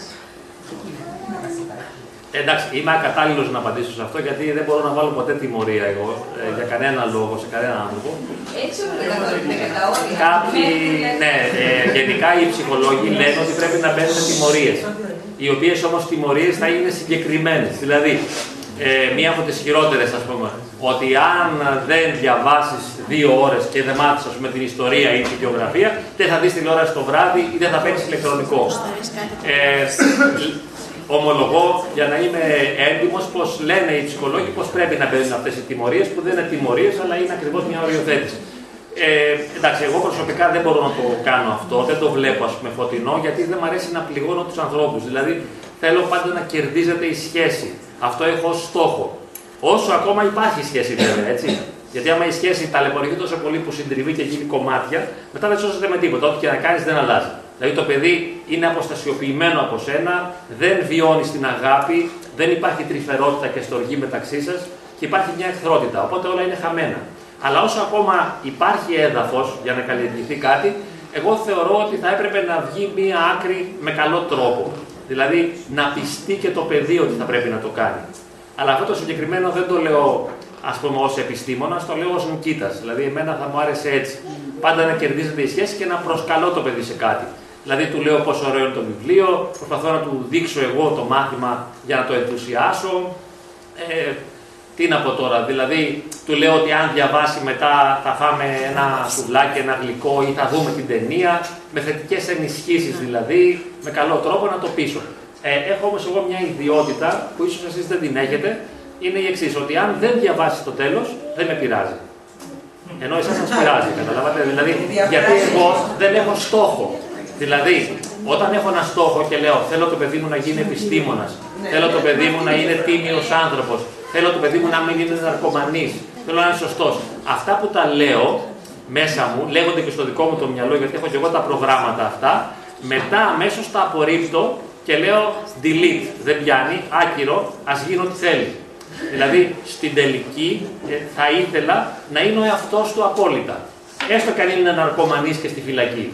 Και η δική μου κοσμοθεωρία, η κοσμοθεωρία που έχω εγώ πάνω στη ζωή, περικλεί το εξής. ότι αν δω το παιδί μου να είναι τελειωμένος σε ένα παγκάκι με την ηρωίνη, να μπορώ να το αποδεχτώ ήσυχα αυτό. Αυτός είναι ο δικός μου στόχος. Δεν είναι να χτυπηθώ για να τον σώσω. Παρότι εκείνη την ώρα μπορώ να του πω, παιδί μου, θέλεις να έρθεις λίγο στο σπίτι, ε, τέλος πάντων να κοιμηθείς, να πληθείς, να πληθεί. Αλλά δηλαδή δεν θέλω να έχω στόχο και δεν θέλω να μπει το παιδί μου στο δικό μου πλαίσιο. Δηλαδή δεν θέλω να γίνει το παιδί αυτό που θέλω.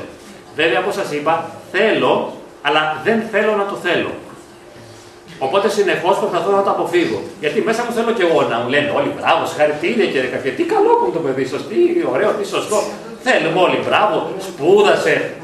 Κλασικό παραμύθι που δεν έχει πια νόημα βέβαια, αλλά τέλος πάντων.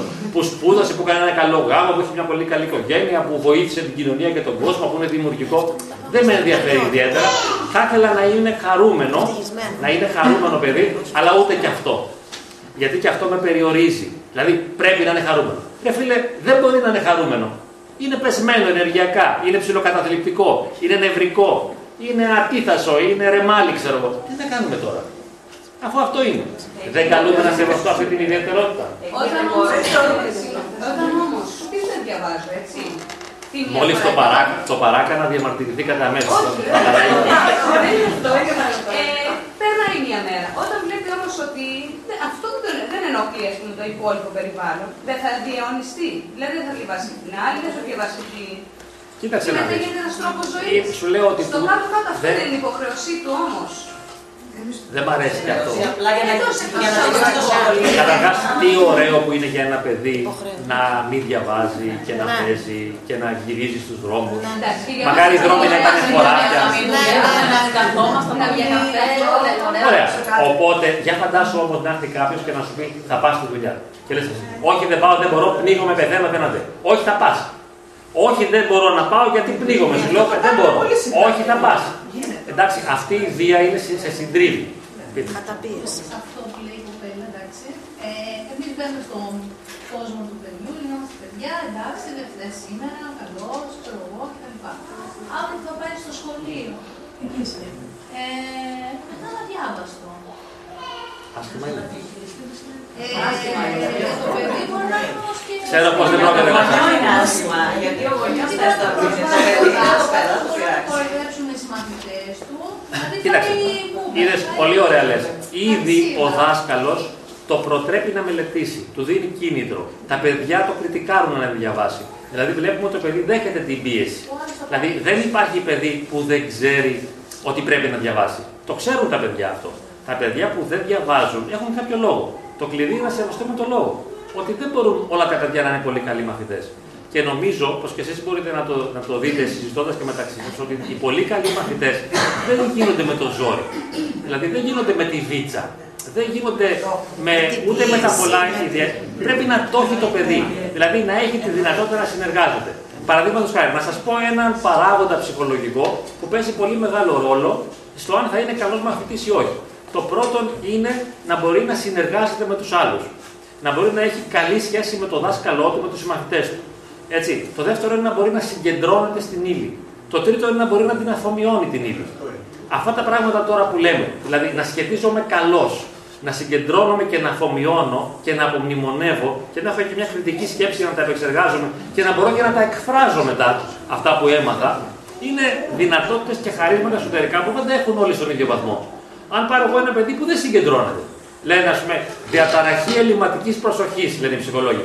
Ναι, αλλά δεν είναι ή έχω διαταραχή ελληματικής προσοχής ή είμαι εντελώς τύπος που συγκεντρώνομαι. Είναι και τα ενδιάμεσα. Κάποιο παιδί δεν έχει τη διαγνωστική αυτή κατηγορία, αλλά δεν συγκεντρώνεται και τόσο πολύ. Έτσι, πώς θα το κάνω εγώ να είναι πολύ καλός μαθητής; Γι' αυτό τα παιδιά έχουν δίκιο που είναι τόσο καλοί μαθητές το καθένα όσο είναι. Εγώ χαίρομαι πολύ και το θεωρώ ψυχική υγεία όταν ένας μαθητής είναι μέτριος. Όταν αντί να είναι του 10 είναι του 9, του 8, του 7 ή του 6. Ξέρει τι κάνει το παιδί. Δεν κάθεται να πνιγεί και να σκάσει για να γίνει του 10. Οι γονείς θα ήθελαν ίσω να το σκάσουν. Και καμιά φορά το κάνουν μερικοί. Όταν ένα παιδί που οι υπαρξιακές του δυνατότητες, δηλαδή όλες του οι δυνατότητες είναι για να πάει στο 8, το πας στο 10, το πνίγεις. Διότι δεν το έχει το παιδί. Βέβαια, αν θέλεις εσύ να του καλλιεργήσεις τις δυνατότητες, μπορείς να το μάθεις πράγματα, να το μάθεις να διαβάζεις, να το μάθεις να αγαπάει τη μάθηση. Αλλά θα μπορέσεις μόνο στο βαθμό που το επιτρέπει το παιδί. Δεν μπορείς να πας παρακάτω. Δεν μπορείς να ενθουσιάσεις κάποιον αν δεν ενθουσιάζεται. Αυτό το ξέρουν οι γονείς στην ουσία αν έχουν καθαρή ματιά και οι δάσκαλοι και όσοι κάνουν ιδιαίτερα. Δηλαδή, ένας δάσκαλος έχει αυτή την πολύτιμη δυνατότητα να βλέπει τις διαφορές των παιδιών. Δηλαδή, βλέπει το παιδί που φυσάει, ρε παιδί μου, που συγκεντρώνεται, που προσέχει, που ενδιαφέρεται. Δεν είναι καλύτερο παιδί από το άτακτο. Καμία σχέση. Δεν είναι καλύτερο. Απλά έχει τις χαρακτηριστικές ιδιότητες που χρειάζονται για να λειτουργήσει σωστά στο σχολείο. Έχει αυτά τα ιδιώματα δηλαδή που θα του επιτρέψουν να έχει υψηλότερη επίδοση. Δεν είναι καλύτερος άνθρωπος. Γι' αυτό και πολλές φορές ένας Άγιος μπορεί να είναι άχρηστος ως μαθητής και χαζός. Άλλωστε και οι Άγιοι που θαυμάζουμε σήμερα ήταν ο Πορφύριος, ο Παΐσιος που λέμε κάποιοι Άγιοι, ήταν άνθρωποι αγράμματοι. Αλλά και κάποιοι μεγάλοι φιλόσοφοι και μεγάλοι επιστήμονες ήταν πολύ κακοί μαθητές. Δεν μπορεί να ενταχθεί οποιοδήποτε μέσα σε ένα σχολικό πλαίσιο.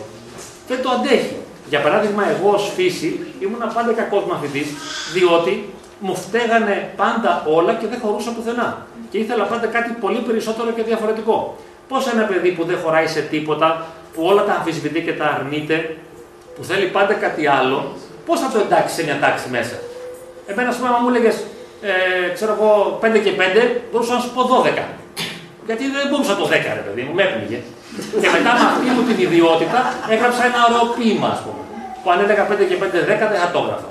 Θα μου πεις και τι μαλλιά δεν μας που εσύ έγραψε ένα ποίημα. Μπορεί να μην σας νοιάζει, αλλά ήταν μια ιδιότητά μου, η οποία δυστυχώς και δεν πουλάει. Πάντως, ε, θα έπρεπε να σεβαστούμε την ιδιαιτερότητα του παιδιού. Εγώ ξέρω τώρα μια κοπέλα και λέει: Εγώ δεν μπορώ να είμαι φιλόλογος, ας πούμε, δεν μπορώ να τα καταφέρω στο πανεπιστήμιο, αλλά κάνω καταπληκτικά γλυκά. Αυτό είναι πολύ σπουδαίο το ότι κάνει καταπληκτικά γλυκά. Μέσα θα πούμε, γλυκά κάνεις. Θα αφήσεις τη φιλολογία για να κάνεις γλυκά. Εγώ θεωρώ πολύ πιο σημαντικό το να κατασκευάσει ένα ωραίο γλυκό από το να διδάξεις φιλολογία, ας πούμε, με ένα μέτριο τρόπο. Όταν δεν σε ενθουσιάζει κιόλας. Τι φρικτό να είσαι ε, φοιτητής όταν δεν σε ενθουσιάζει αυτό που μαθαίνεις ή μαθητής. Σύμφωνα Άλλα ντάλλον ακούτε, άλλα ντάλλον. Δεν κάνουμε τίποτα. Δηλαδή πρέπει να αποδεχτούμε ένα παιδί όπω είναι. Είσαι δασκαλά. Ε, δεν έπρεπε να έρθεις. οι δάσκαλοι, οι δάσκαλοι, οι καημένοι ας πούμε, είναι, είναι, δεν είναι για αυτά τα πράγματα που λέω εγώ. Ο δάσκαλος είναι προγραμματισμένος για κάτι άλλο. Ναι, έχει πάρει ένα άλλο προγραμματισμό. Ο δάσκαλος έμαθε, έμαθε ας πούμε να διδάσκει το παιδί να μαθαίνει πράγματα. Να ρωτήσω κάτι. Ναι. Και εσύ δασκάλα, για να ναι. πάμε Θεωρούμε δεδομένο δηλαδή ότι το παιδί δεν επιδρά ένας άνθρωπος. Δεν υπάρχει αλληλεπίδραση με το περιβάλλον. Το περιβάλλον δεν δρά. Δηλαδή δεν είναι ένα de facto. Το αποδεχόμαστε έτσι, και ως ένα βαθμό ναι. Αλλά από εκεί μετά η διαμόρφωση του χαρακτήρα ενός ανθρώπου τουλάχιστον στα πρώτα του στάδια, αλλά και στη μετέπειτα ζωή μας, νομίζω έχει σχέση με το. Απόλυτη. Έχει σχέση με το περιβάλλον. Ε, βέβαια. Λέγοντας λοιπόν ότι ε, είναι έτσι, αυτό είναι το αποδεχόμαστε αυτό που είναι και το αγαπάμε. OK, okay, το αγαπάμε για αυτό που είναι. Αλλά δεν μπορούμε να επιδράσουμε ώστε πρέπει, να τον βοηθήσουμε. Βέβαια, να, το, να τον βοηθήσουμε. Γιατί υπάρχουν παιδιά που είναι κακοί μαθητές, λέμε, αλλά γιατί ποτέ κανείς δεν τους έδειξε πώς είναι να είσαι αλλιώς; Δεν τους έδωσε τον τρόπο να είσαι λίγο διαφορετικός. Και πρόσεξε στην περίπτωση αυτή που λες τη σημαντική, δεν τα ενθάρρυνε κανείς, δεν τα στήριξε και δεν τους είπε μπράβο.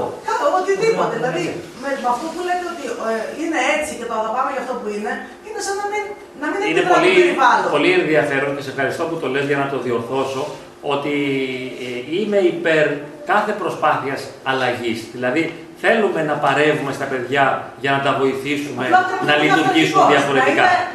Ναι, να μην, είναι, να μην τα συντρίψουμε όμως, να μην τα εξοδενώσουμε και να μην τα αξιολογούμε με την έννοια του καλού και του κακού ανθρώπου. Δηλαδή, γιατί, κοίταξε να δεις, όταν εγώ ας πούμε ήμουν στο σχολείο και δεν τα κατάφερα τόσο καλά, στο γυμνάσιο και στο λύκειο, ένιωθα ας πούμε λίγο βλαμμένος ας πούμε εκεί πέρα μέσα. Δηλαδή, ότι υπάρχει δεν πάει καλά, ένιωθα πολύ μειονεκτικά. Έτσι.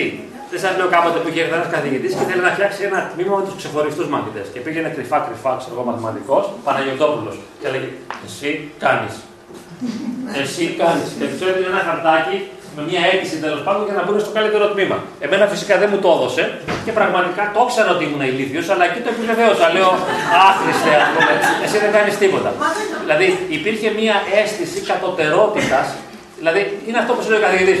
Έλεγε ας πούμε ο Καψής, έλεγε στη φυσική. Άρα καπιό, λέω εγώ. Ανέβαινα εγώ δηλώσεις, ξέρω εγώ, τρομαγμένος. Ξέρεις, κοίτα εγώ την άσκηση, δεν καταλάβαινα τίποτα. Θολωμένο, με εγώ να λιποθυμίσω, ε, κάσε κάτω μονάδα. Δεν ήξερα έτσι. Αλλά πρέπει να σου πω, εκείνη την ώρα. Θα μπορούσατε και να ξέρετε, απλά δημιουργηθεί να δημιουργηθεί αυτή η Εντάξει, εικόνα. ε, σημασία έχει να μην, να μην μειωθεί η αυτοεκτίμησή μου, να μην τραυματίζομαι. Δηλαδή η αξία μου ω πρόσωπο να μην μειώνεται. Εγώ δεν έχω αντίρρηση να κάτσει να ασχοληθείς με το παιδί, να το διαβάζεις, να του κάνεις ας πούμε διδακτικά παιχνίδια, να το προωθείς, να του κάνεις ιδιαίτερα, ό,τι θέλεις. Αλλά μην το συντρίβεις. Όταν βλέπεις ότι το παιδί σου κλαίει ή διαμαρτύρεται, φωνάζει ή θλίβεται ή παθαίνει ψυχοσωματικά άλλα ή βγάζει προβλήματα, πρέπει να το καταλαβαίνεις ότι κάπου πιέζω την κατάσταση.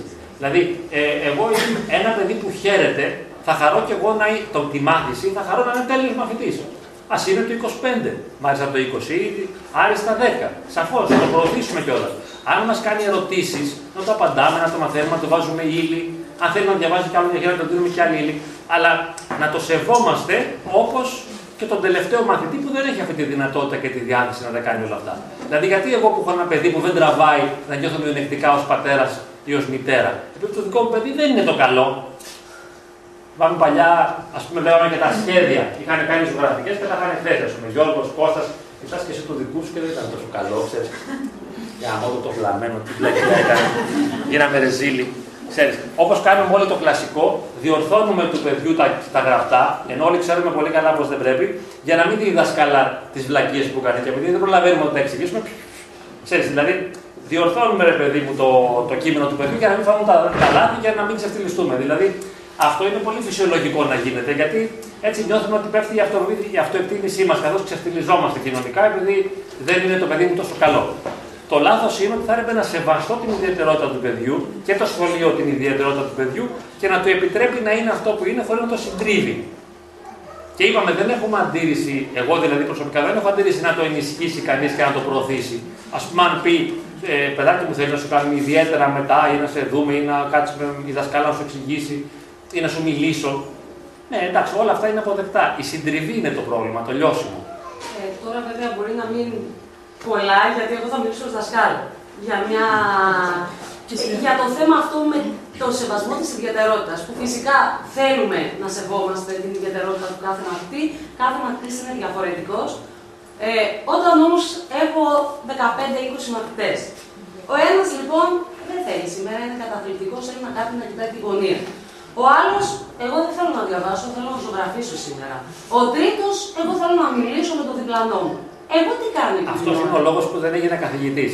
Γιατί όταν ήμουν μικρός ήθελα να, να, γίνω, να, να σπουδάσω φιλοσοφική και μάλιστα φιλοσοφία, ας πούμε. Αλλά σκέφτηκα τι θα γίνει τότε. Όταν θα είμαι στην τάξη και θα συμβεί αυτό. Δηλαδή, Αφού το κάθε παιδί θα λειτουργήσει διαφορετικά. Είναι πάρα πολύ δύσκολο αυτό. Δεν μπορώ... Νομίζω ότι και εμεί ως εκπαιδευτικοί, Ναι. δηλαδή Είσαστε μετά σε την μεγάλη ομιλία δυσκολία. αυτή, ε, κάθομαι, μάλλον τώρα κατά τη διάρκεια, κάθομαι και σκέφτομαι. Πω, πω, κάνω πολλά λάθη ω δασκάλα. Το θέμα είναι να Γιατί δεν κάνετε είμαι κάτι γονιός. σωστό όμως. Ναι, Κανένας Απλά, σωστό. Λέω, μπορεί στο σπίτι κάποιοι γονείς τώρα να πίνουν κάποια πράγματα, να προσπαθούν, να προσπαθούν έτσι κι αλλιώς. Και εγώ αυτά που κάνουν οι γονείς ε, να στα νερώ. Δηλαδή, ο γονιός να προσπαθεί να τονίσει την αυτοεκτίμηση, να πει εντάξει, δεν πειράζει, μην διαβάζεις σήμερα, να ο κάνει. ρόλος του δασκάλου δεν μπορεί να είναι θεραπευτικός. Εγώ κάποτε που δίδαξα Ιταλικά, απέτυχα παταγωδός μια διετία που δίδαξα, τρία χρόνια, αλλά ειδικά τα δύο ήταν πλήρης αποτυχία, διότι ας πούμε έκανε φασαρία κάποιος και του έλεγα εγώ πώς αισθάνεσαι, παιδί μου, τι νιώθεις τώρα που κάνεις αυτή τη φασαρία, τι θα ήθελες αυτή τη στιγμή; Και γινόταν ο χαμός. Ε, ήταν απαράδεκτη αυτή η στάση και δεν προχώρησε το βήμα και μετά με διώξανε. Λοιπόν, δεν μπορεί εύκολα να το κάνει ο δάσκαλος αυτό το πράγμα. Αλλά τουλάχιστον στον βαθμό που του είναι δυνατόν, ας καταλάβει ότι όταν λέει το παιδί, ας πούμε, δεν έχω κέφι, ρε παιδί μου, δεν μπορώ. Ή κάνει φασαρία, το ίδιο πράγμα είναι. Τι είναι η φασαρία; Δεν θέλει να είναι εκεί και να κάνει αυτό τη συγκεκριμένη στιγμή. Θέλει κάτι άλλο. Το πιο φυσικό, να βγει έξω να τρέχει, ας πούμε. Έτσι. Τώρα, από τη στιγμή που το αναγκάζουμε ε, και δεν το έχει και το παιδί, δεν έχει αυτή τη δυνατότητα να συμμαζεύεται. Δεν έχει αυτόν τον αυτοέλεγχο, γιατί του ξεχυλίζουν τα συγκινησιακά, του βγαίνουν αυτά τα συναισθηματικά, τα παρορμητικά. Τι να κάνει, δεν χωράει ο καημένος. Ε, στο βαθμό που μπορούμε, ας το σεβόμαστε και εσείς θα κάνετε το έργο σας όπως νομίζετε ως δάσκαλοι. Δηλαδή, ευτυχώς δεν είστε ψυχολόγοι. Δηλαδή, και θα κάνετε αυτό που θέλετε. Να το κάνετε έτσι, ας πούμε. Και λάθη να κάνετε. Αλίμονο. Εγώ άλλωστε νομίζω το υπογράμμισα αυτό ότι και ως γονείς θα κάνουμε λάθη. Αυτό δεν είναι κάτι κακό. Ε, ούτε θα πρέπει να υψώσουμε το, το ιδεατό και να λέμε θα είμαι όπως πρέπει. Να είσαι ο εαυτός σου με ελευθερία και να κάνεις άπειρα λάθη. Όπως είπαμε, δεν ξέρουμε αν κάνουμε και κάτι σωστό. Αλλά το σωστό, το πραγματικά σωστό, σχεδόν δεν είναι ανθρώπινο. Είναι θεϊκό, είναι κάτι πολύ παραπέρα, δηλαδή το να είσαι σωστός. Είναι δύσκολο. Πάντως νομίζω ότι ο σεβασμός της ιδιαιτερότητας του άλλου, ε, στο βαθμό που μπορούμε να το κάνουμε, είναι σημαντικό.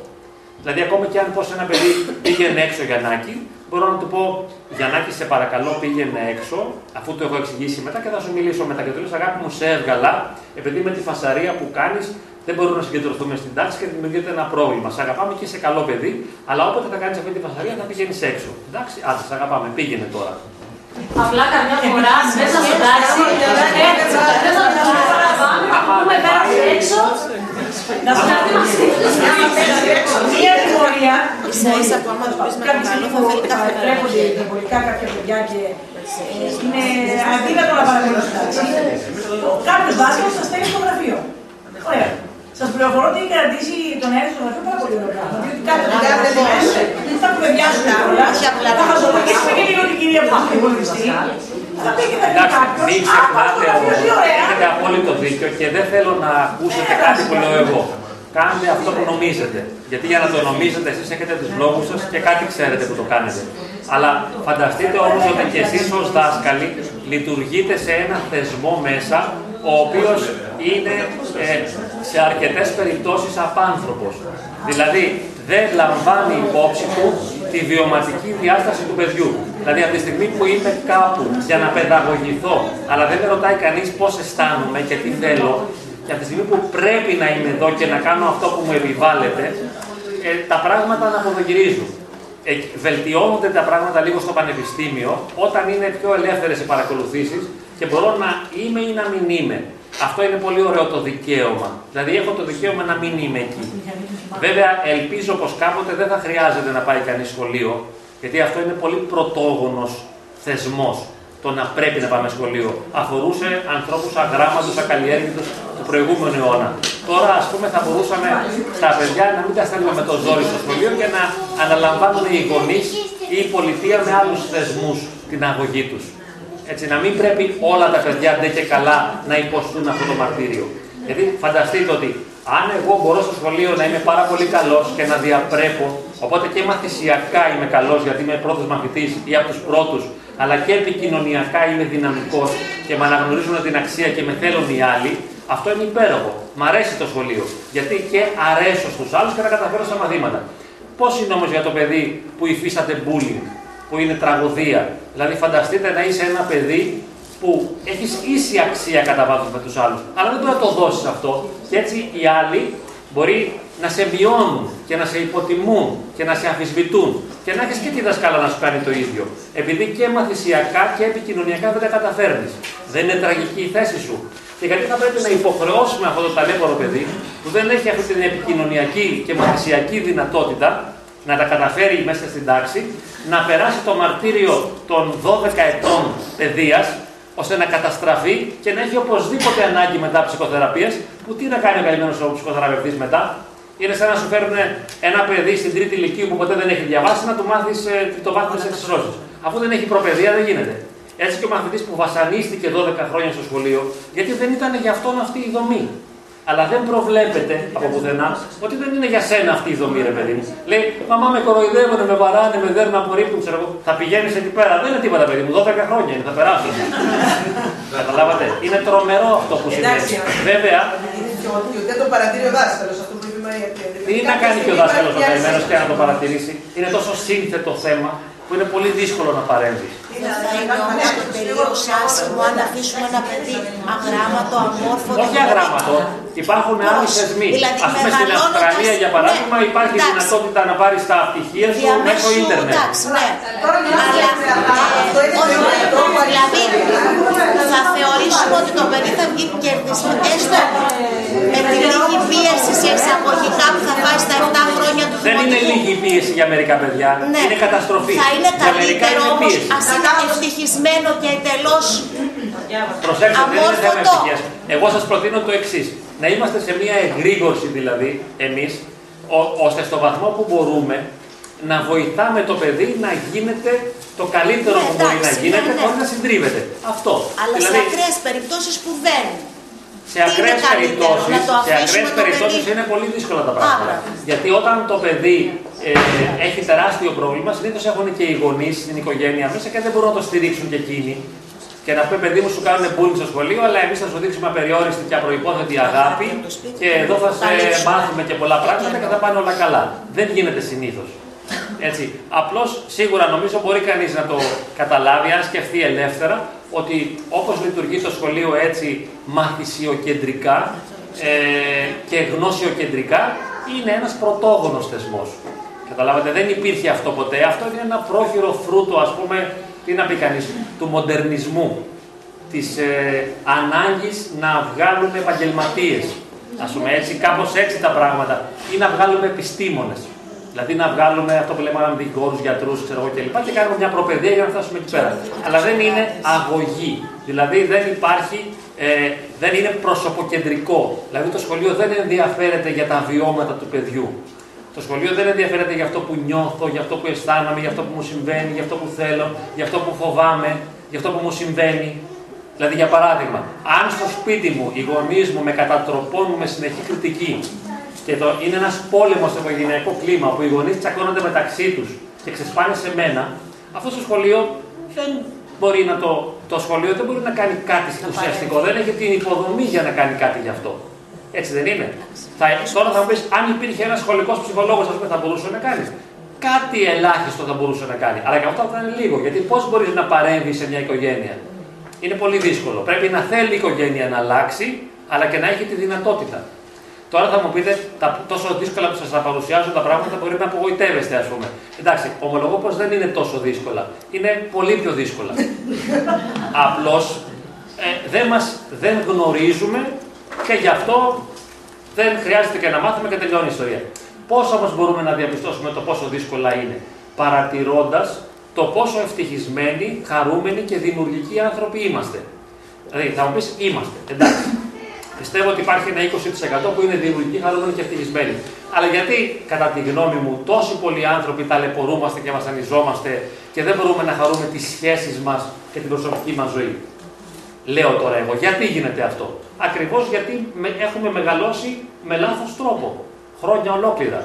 Δηλαδή, λες, λέγαμε στην αρχή, να είμαι ήρεμη, γαλήνια, χαρούμενη, ευγενική, ερωτική.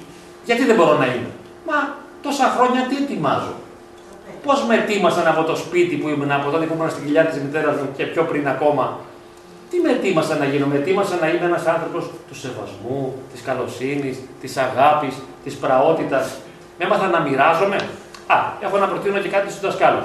Α πούμε, φανταστείτε να παίζουν τα παιδιά που παίζουν μπάλα, ας πούμε, στο διάλειμμα και λέμε ότι όποιοι βγήκανε πρώτοι κερδίζουν ένα βραβείο, τους χειροκροτάμε. Να χειροκροτάμε τους χαμένους. Αυτό θα μου άρεσε πάρα πολύ. Δηλαδή, όποια ομάδα χάνει, αυτή θα χειροκροτάμε. Ή όταν απαντάει ένα παιδί και λέει μια πολύ μεγάλη εξυπνάδα, να βάζουμε ένα πολύ καλό βαθμό σε ένα παιδί που δεν καταλάβαινε και δεν ήξερε. Να μπορεί το παιδί να χαρίσει το βαθμό του δηλαδή. Τι ωραία, ε. Εγώ παίρνω 20, θα σου δώσω δύο βαθμούς σε σένα που έχεις 10. Αυτό το- θα- θεωρείται τρέλα στον χώρο του σχολείου. Δεν υπάρχει κάτι τέτοιο. Αλλά αυτό τι είναι, είναι η προετοιμασία για το αγκάλιασμα της ετερότητας του άλλου. Για τη φανέρωση της αγάπης. Πώς θα μαθαίνω να αγαπώ; Αφού σε μαθαίνω να είναι ο κυρία, κυρία, κυρία, εγώ ξέρω να το πω. Εγώ ξέρω. Και τι έγινε, ρε φίλε, που το ξέρεις εσύ δηλαδή; Κι άλλος δεν το ξέρει. Δηλαδή, πόσο σημαντικό είναι αυτό. Εντάξει, είσαι έξυπνος. Μπράβο. Σου δώσουμε ένα βραβείο. Και τι έγινε όμως τώρα; Μπορείς να σέβεσαι, να αγαπάς και να καταλαβαίνεις τον άλλο. Πώς σε προετοιμάζουμε να καταλάβεις τον άντρα σου και το παιδί σου αργότερα; Ποιος σε προετοίμασε γι' αυτό; Ποιος έμαθε να δέχεσαι την ετερότητα, το διαφορετικό, αυτό το ανεπιθύμητο; Το ανεπιθύμητο είναι παντού. Αλλά εμείς ποτέ δεν καταλάβαμε ότι η τέχνη της ζωής είναι η διαχείριση του ανεπιθύμητου. Δεν μας το είπε κανείς. Όλοι νομίζουμε και έχουμε διαμορφωθεί με το σκεπτικό ότι ε, θα, θα γίνουν τα πράγματα όπως θέλουν επιτέλου. Πού θα πάει, ρε, δεν θα φτιάξει αυτή η σχέση με τον άντρα μου; Θα φτιάξει, ας πούμε. Δεν θα φτιάξει. Μάλιστα, αν δεν φτιάχνει, βρίσκουμε έναν εραστή, μήπως και φτιάξει από εκεί. Δηλαδή, λες, Δεν είσαι ο ιδανικός, θα βρω τον ιδανικό. Μα δεν υπάρχει ο ιδανικός.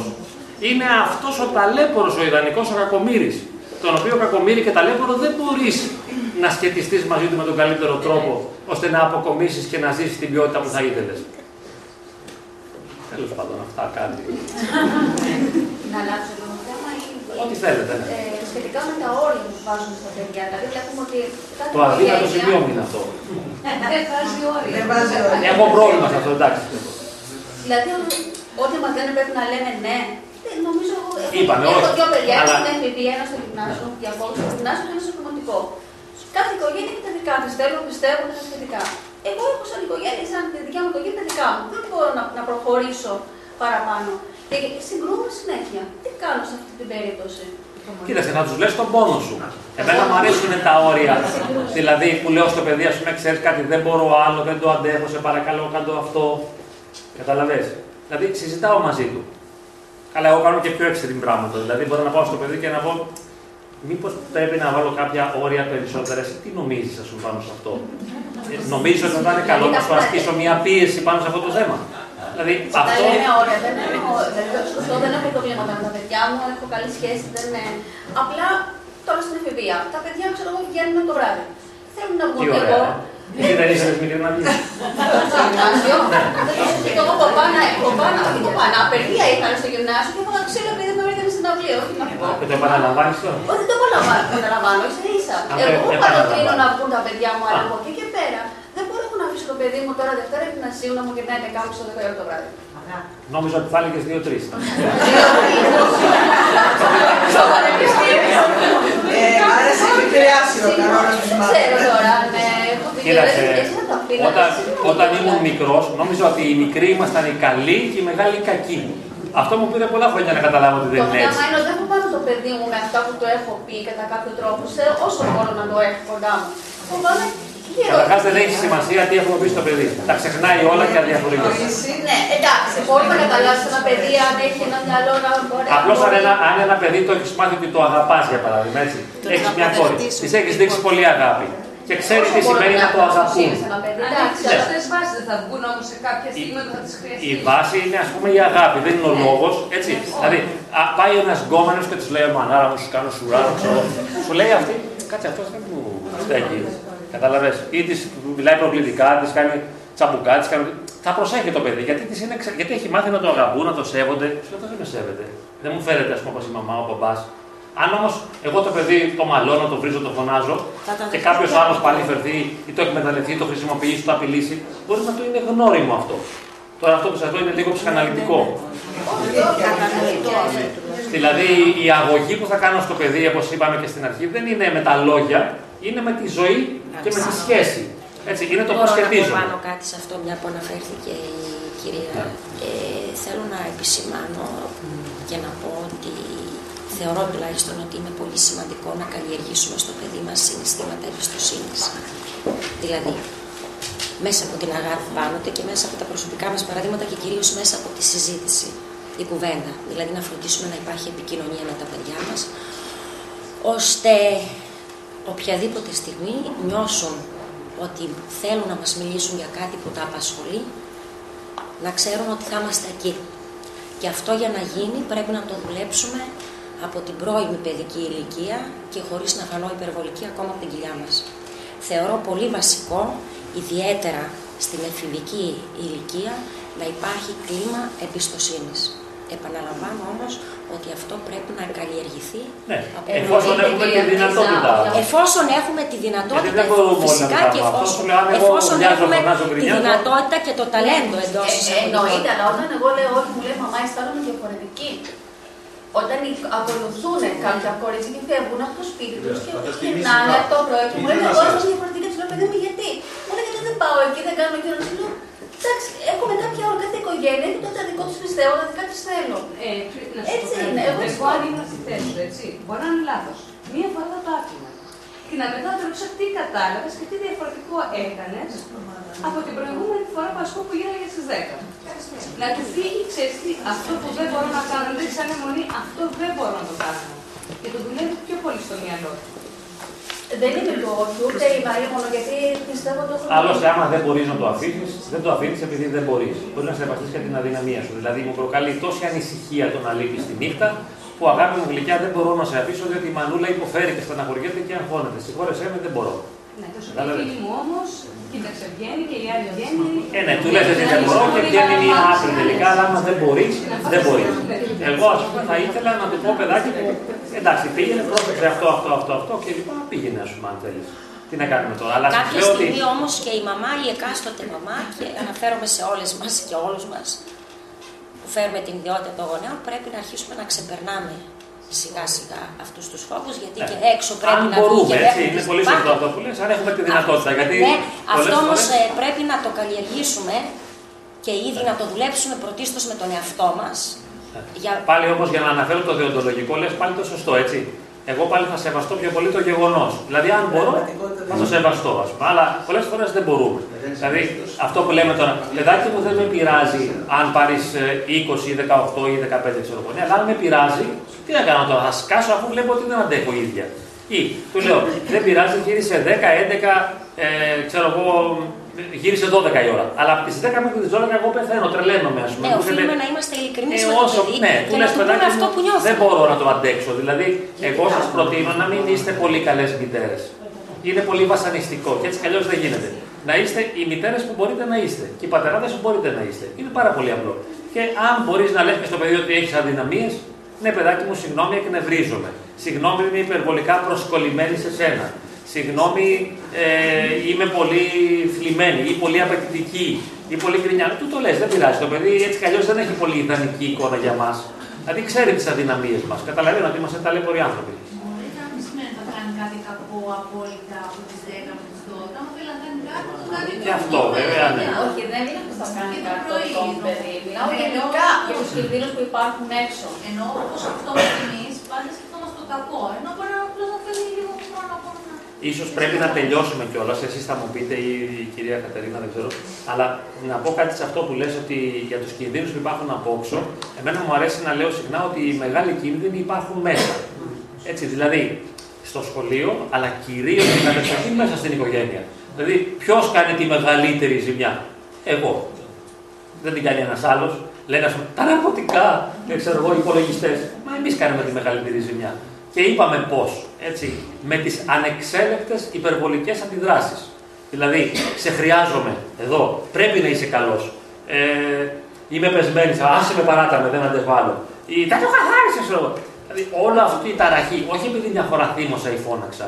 Λέμε γενικώς, εφόσον το κλίμα στην οικογένεια δεν είναι αγαπητικό, εφόσον δεν υπάρχει ειρήνη και γαλήνη μέσα στο σπίτι, εκεί δημιουργούνται ας πούμε, τα προβλήματα τα μεγάλα. Αλλά δεν μπορούμε να κάνουμε και κάτι για να το αλλάξουμε, γι' αυτό ας το σεβαστούμε και αυτό. Από το να γκρινιάζουμε δηλαδή με το παιδί μας να γίνει τέλειο και τον εαυτό μας να γίνει τέλειος, καλύτερα να ησυχάσουμε με αυτό που γίνεται. Και να τα πεις, πεις, «Ναι, δεν είμαι ρε παιδί μου μια μητέρα του 10, ας πούμε, του 8. Και ακόμα καλύτερα καταργώ τη βαθμολογία. Δεν χρειάζεται να βαθμολογηθούμε.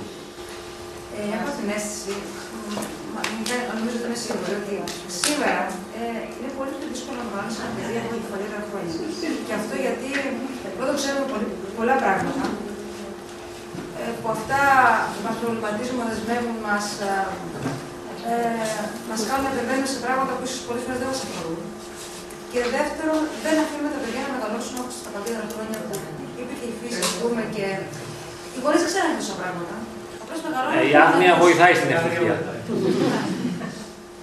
Ε, δηλαδή δεν τα αφήνουμε να μεγαλώσουν μόνο τους. Επεμβαίνουμε από πολύ μικρή ηλικία. Τι τρομερό να επεμβαίνουμε συνέχεια; Δεν θα, δεν θα άντεχα να ήμουν παιδί μιας πολύ σωστής μητέρας. Τι τραγικό να έχεις σωστούς γονείς. Τι τραγικό να έχεις γονείς που ξέρουν πολλά. Να έχεις γονιό, καθηγητή, ψυχολόγο, δραματικές καταστάσεις, ας πούμε. Δασκάλα.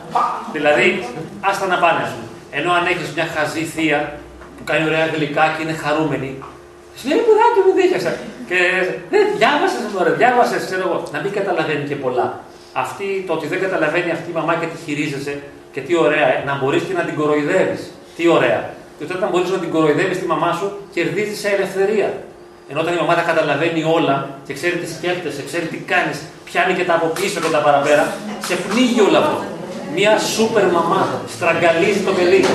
Με, αλλά η θηλιά με την οποία το σφίγγει, τι νομίζετε ότι είναι; Η αγάπη. Σ' αγαπώ.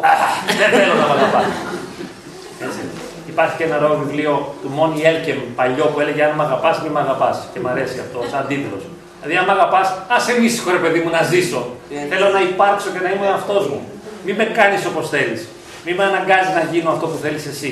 Δεν θέλω να γίνω αυτό που εσύ θες. Θέλω να είμαι εαυτός μου. Επέτρεψέ με να είμαι εγώ, επιτέλους.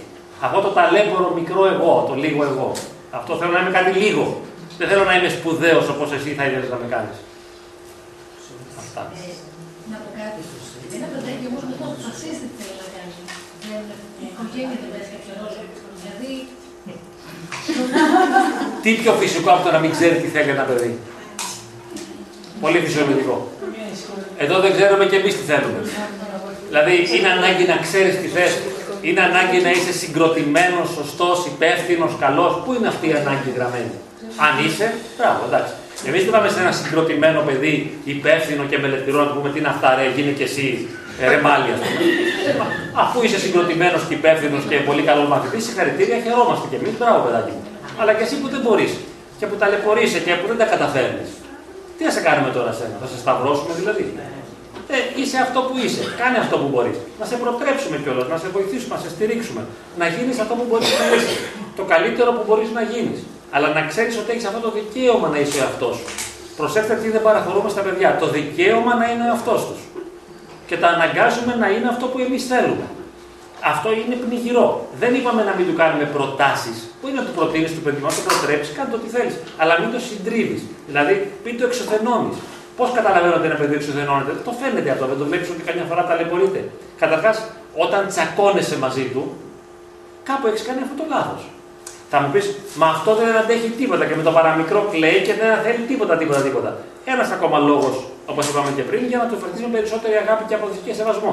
Αφού δεν αντέχει, πώς θα μπορούσε να λειτουργήσει σαν ένα παιδί που αντέχει; Αφού δεν, όπως είπαμε πριν, δεν συγκεντρώνεται και δεν αφομοιώνει, πώς θα λειτουργήσει σαν ένα παιδί που συγκεντρώνεται και αφομοιώνει; Μερικές φορές θα συγκρίνουμε κιόλας. Λέμε, ο Γιαννάκης τι πήρε, οι άλλοι τι πήρανε, τι βαθμό πήραν, τι κάνανε, τι ράνανε. Η ξάδελφή σου, ξέρω εγώ, ο αδελφός σου, ό,τι χειρότερο. Υπάρχει μια τραγωδία που τη βλέπω συνέχεια στο γραφείο μου, είναι η εξής.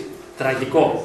Να είσαι ένα παιδί χαμηλών δυνατοτήτων και να έχεις έναν αδελφό ξερόλα που να τα καταφέρνει τέλεια και να τον εγκομιάσουν και οι γονείς σου. Αυτό είναι θανατηφόρο. Έχω δει μερικούς που είναι σε ψυχιατρικές κλινικές έτσι.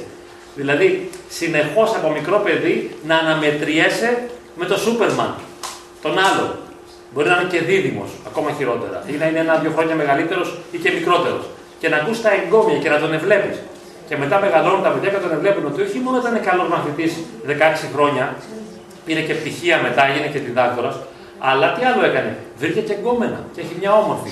Και εσύ να μην μπορούσε την εγκόμενα να έχει. Είναι τραγωδία. Και αυτό το λένε, κοίταξε να δεις τι τραγικό. Τον ευλέπει να έχει τη γυναίκα του, να του λένε άλλη μπράβο, θα κάνει και γάμο, και εσύ να μην μπορείς να κάνεις τίποτα. Και να επιβεβαιώνεται το μηδενικό που είσαι, επειδή είσαι ένα στη σκιά αυτού του γκουρού πάντα, ας πούμε. Αυτό είναι τραγικό. Ενώ θα έπρεπε να, να, να δούμε το κάθε παιδί για αυτό που είναι. Εσύ φίλε μου είσαι πρώτος, μπράβο. Εσύ είσαι τρίτος, πέμπτος. Πολύ ωραία. Χαιρόμαστε για αυτό που είσαι. Σ' αγαπώ για αυτό που είσαι κάθε στιγμή. Αλλά δεν είμαστε, σας λέω, προετοιμασμένοι για να το ζήσουμε αυτό. Δεν έχουμε καμιά προετοιμασία για να αποδεχθούμε τον πέμπτο, έκτο, έβδομο σε τάξη μαθητή ή παιδί, με τις αδυναμίες του αλλού. Αφού δεν σεβόμαστε τις δικές μας. Έχουμε πάρα πολλές αδυναμίες. Αλλά δεν τις αναγνωρίζουμε καν, δεν τις αποδεχόμαστε. Λέμε, εγώ δεν έχω, τι έκανα, εγώ δεν φταίω. Άλλο τραγικό αυτό. Εγώ τι έκανα, τι φταίω εγώ, τι φταίω εγώ. Εγώ δεν έκανα τίποτα. Με τον άντρα σας και τη γυναίκα σας όποτε μαλώνετε, θέλετε να δικαιωθείτε. Ότι εσείς δεν φταίτε. Τραγικό. Τι θα πει δεν φταίει, αφού όλοι υπεύθυνοι είμαστε. Και κανείς δεν φταίει. Αλλά όχι στον ίδιο βαθμό. Αλλά τι σημασία έχει. Ναι. Αν θέλετε να φύγουμε, πείτε μου έτσι, να μην σας κρατάω γιατί μισό της μακροχρόνια έτσι.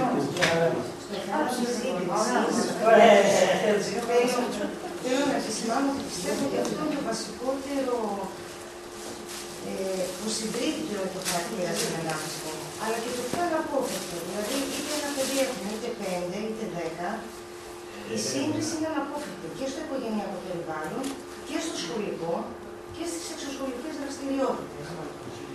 Όσο ήταν μικρά τα παιδιά στην ε, ονειρική ηλικία του νηπιαγωγείου, επειδή έχω δίδυμα, ε, κοριτσάκια, ε, ακόμη και όταν αντιλαμβανόταν ότι τις συγκρίνανε, όταν τους είπα ότι είναι ό,τι πιο φυσιολογικό και θα συμβαίνει σε όλη σας τη ζωή, αλλά όλοι οι άνθρωποι δεν κάνουμε όλα τα πράγματα με τον ίδιο τρόπο. Δηλαδή, ο μπαμπάς σας παίζει μπάλα, εγώ δεν παίζω. Εγώ όμως κάνω αυτό πολύ καλά. Το δεχτήκα και ήταν πολύ ε, ευτυχισμένοι με αυτή την απάντηση. Δηλαδή, ότι άρα ναι, ο μπαμπάς κάνει αυτό πολύ καλά, εγώ δεν το κάνω, αλλά δεν σημαίνει ότι επειδή δεν το κάνει η μαμά, δεν κάνει κάτι άλλο. Όσο όμως περπατάμε τώρα στο δημοτικό, δεν της καλύπτει αυτή η απάντηση, γιατί αυτή η σύγκριση έρχεται μέσα από το βαθμό, έρχεται μέσα από Τραγωδία. το περιβάλλον, έρχεται μέσα. Ε, οριμάζουν, μεγαλώνουν. Ε, δεν θα τι ενοχλήσει ακόμη και ο παππούς ή η γιαγιά που καλοπροαίρετα θα δουν τη ζωγραφιά και θα δουν και οι δύο πολύ ωραίες. Αλλά πιο ωραία Ένα αυτή. βράδυ και μου είπαν δεν είστε καθόλου δίκαιοι. Κανένας μου λέει. Δεν μας λέτε την αλήθεια. Εγώ χάρηκα που το άκουσα και στεναχωρέθηκα μέσα μου. Μου λέει, ό,τι και να κάνουμε, μας λέτε όλοι, τι ωραία που τα κάνετε και οι δύο. Μα δεν μπορώ να διαλέξω και των δύο πολύ ωραία. Δεν μας στεναχωρείτε, μου λένε, να μου πείτε την αλήθεια. Κοίταξε, αυτά τα παιδιά είναι ισορροπημένα, δεν μιλάμε σχεδόν για τέτοια. Δηλαδή, πήρα Ναι, το είναι βαθμό καλή φάση η δικιά Και σου. αναγνώρισε η μία ότι εγώ το α μαμά στα μαθηματικά δεν το άξιζα. Το άξιζα στη γλώσσα, γιατί εκεί πιστεύω με καλύτερα. Εσύ έχεις πολύ καλή σχέση μαζί τους. Κατάλαβε, εσύ είσαι άλλο, άλλη φάση τώρα.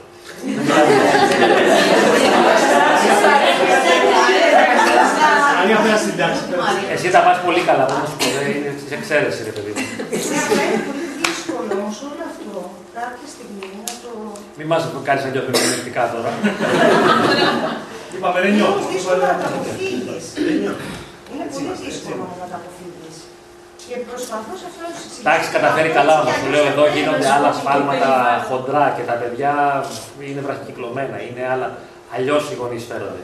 Δηλαδή λένε, κοίτα ρε, ο αδελφός σου διαβάζει και εσύ κάθεσαι και παίζεις, ξεκόλα επιτέλους να πούμε, άχιστα να κατασταθείς, δεν θα προκόψεις ας πούμε. Αυτός θα γίνει επιστήμονας και θα γίνεις ε, καθαριστής. Δηλαδή πρέπει οι γονείς τα δημιουργούν αυτά. Τα, τα δημιουργούν οι γονείς, δεν γίνονται εύκολα. Δηλαδή, ένα παιδί δεν αρρωσταίνει εύκολα, αρρωσταίνει πολύ δύσκολα. Είναι πολύ ανθεκτικά τα περισσότερα. Το μέσο παιδί θέλει πολλή δουλειά, πολύ κόπο για να αρρωστήσει. Δηλαδή, δεν δεν δεν γίνεται ε, το προβληματικό παιδί με μια παρέμβαση που θα του κάνουμε ή κάτι που θα του πούμε. Θέλει συνεχή, επίμονη. Λέγανε παλιά, σου αν έχει ψυχικά τραύματα. Δεν είναι το τραύμα, είναι ο τρόπος ζωής.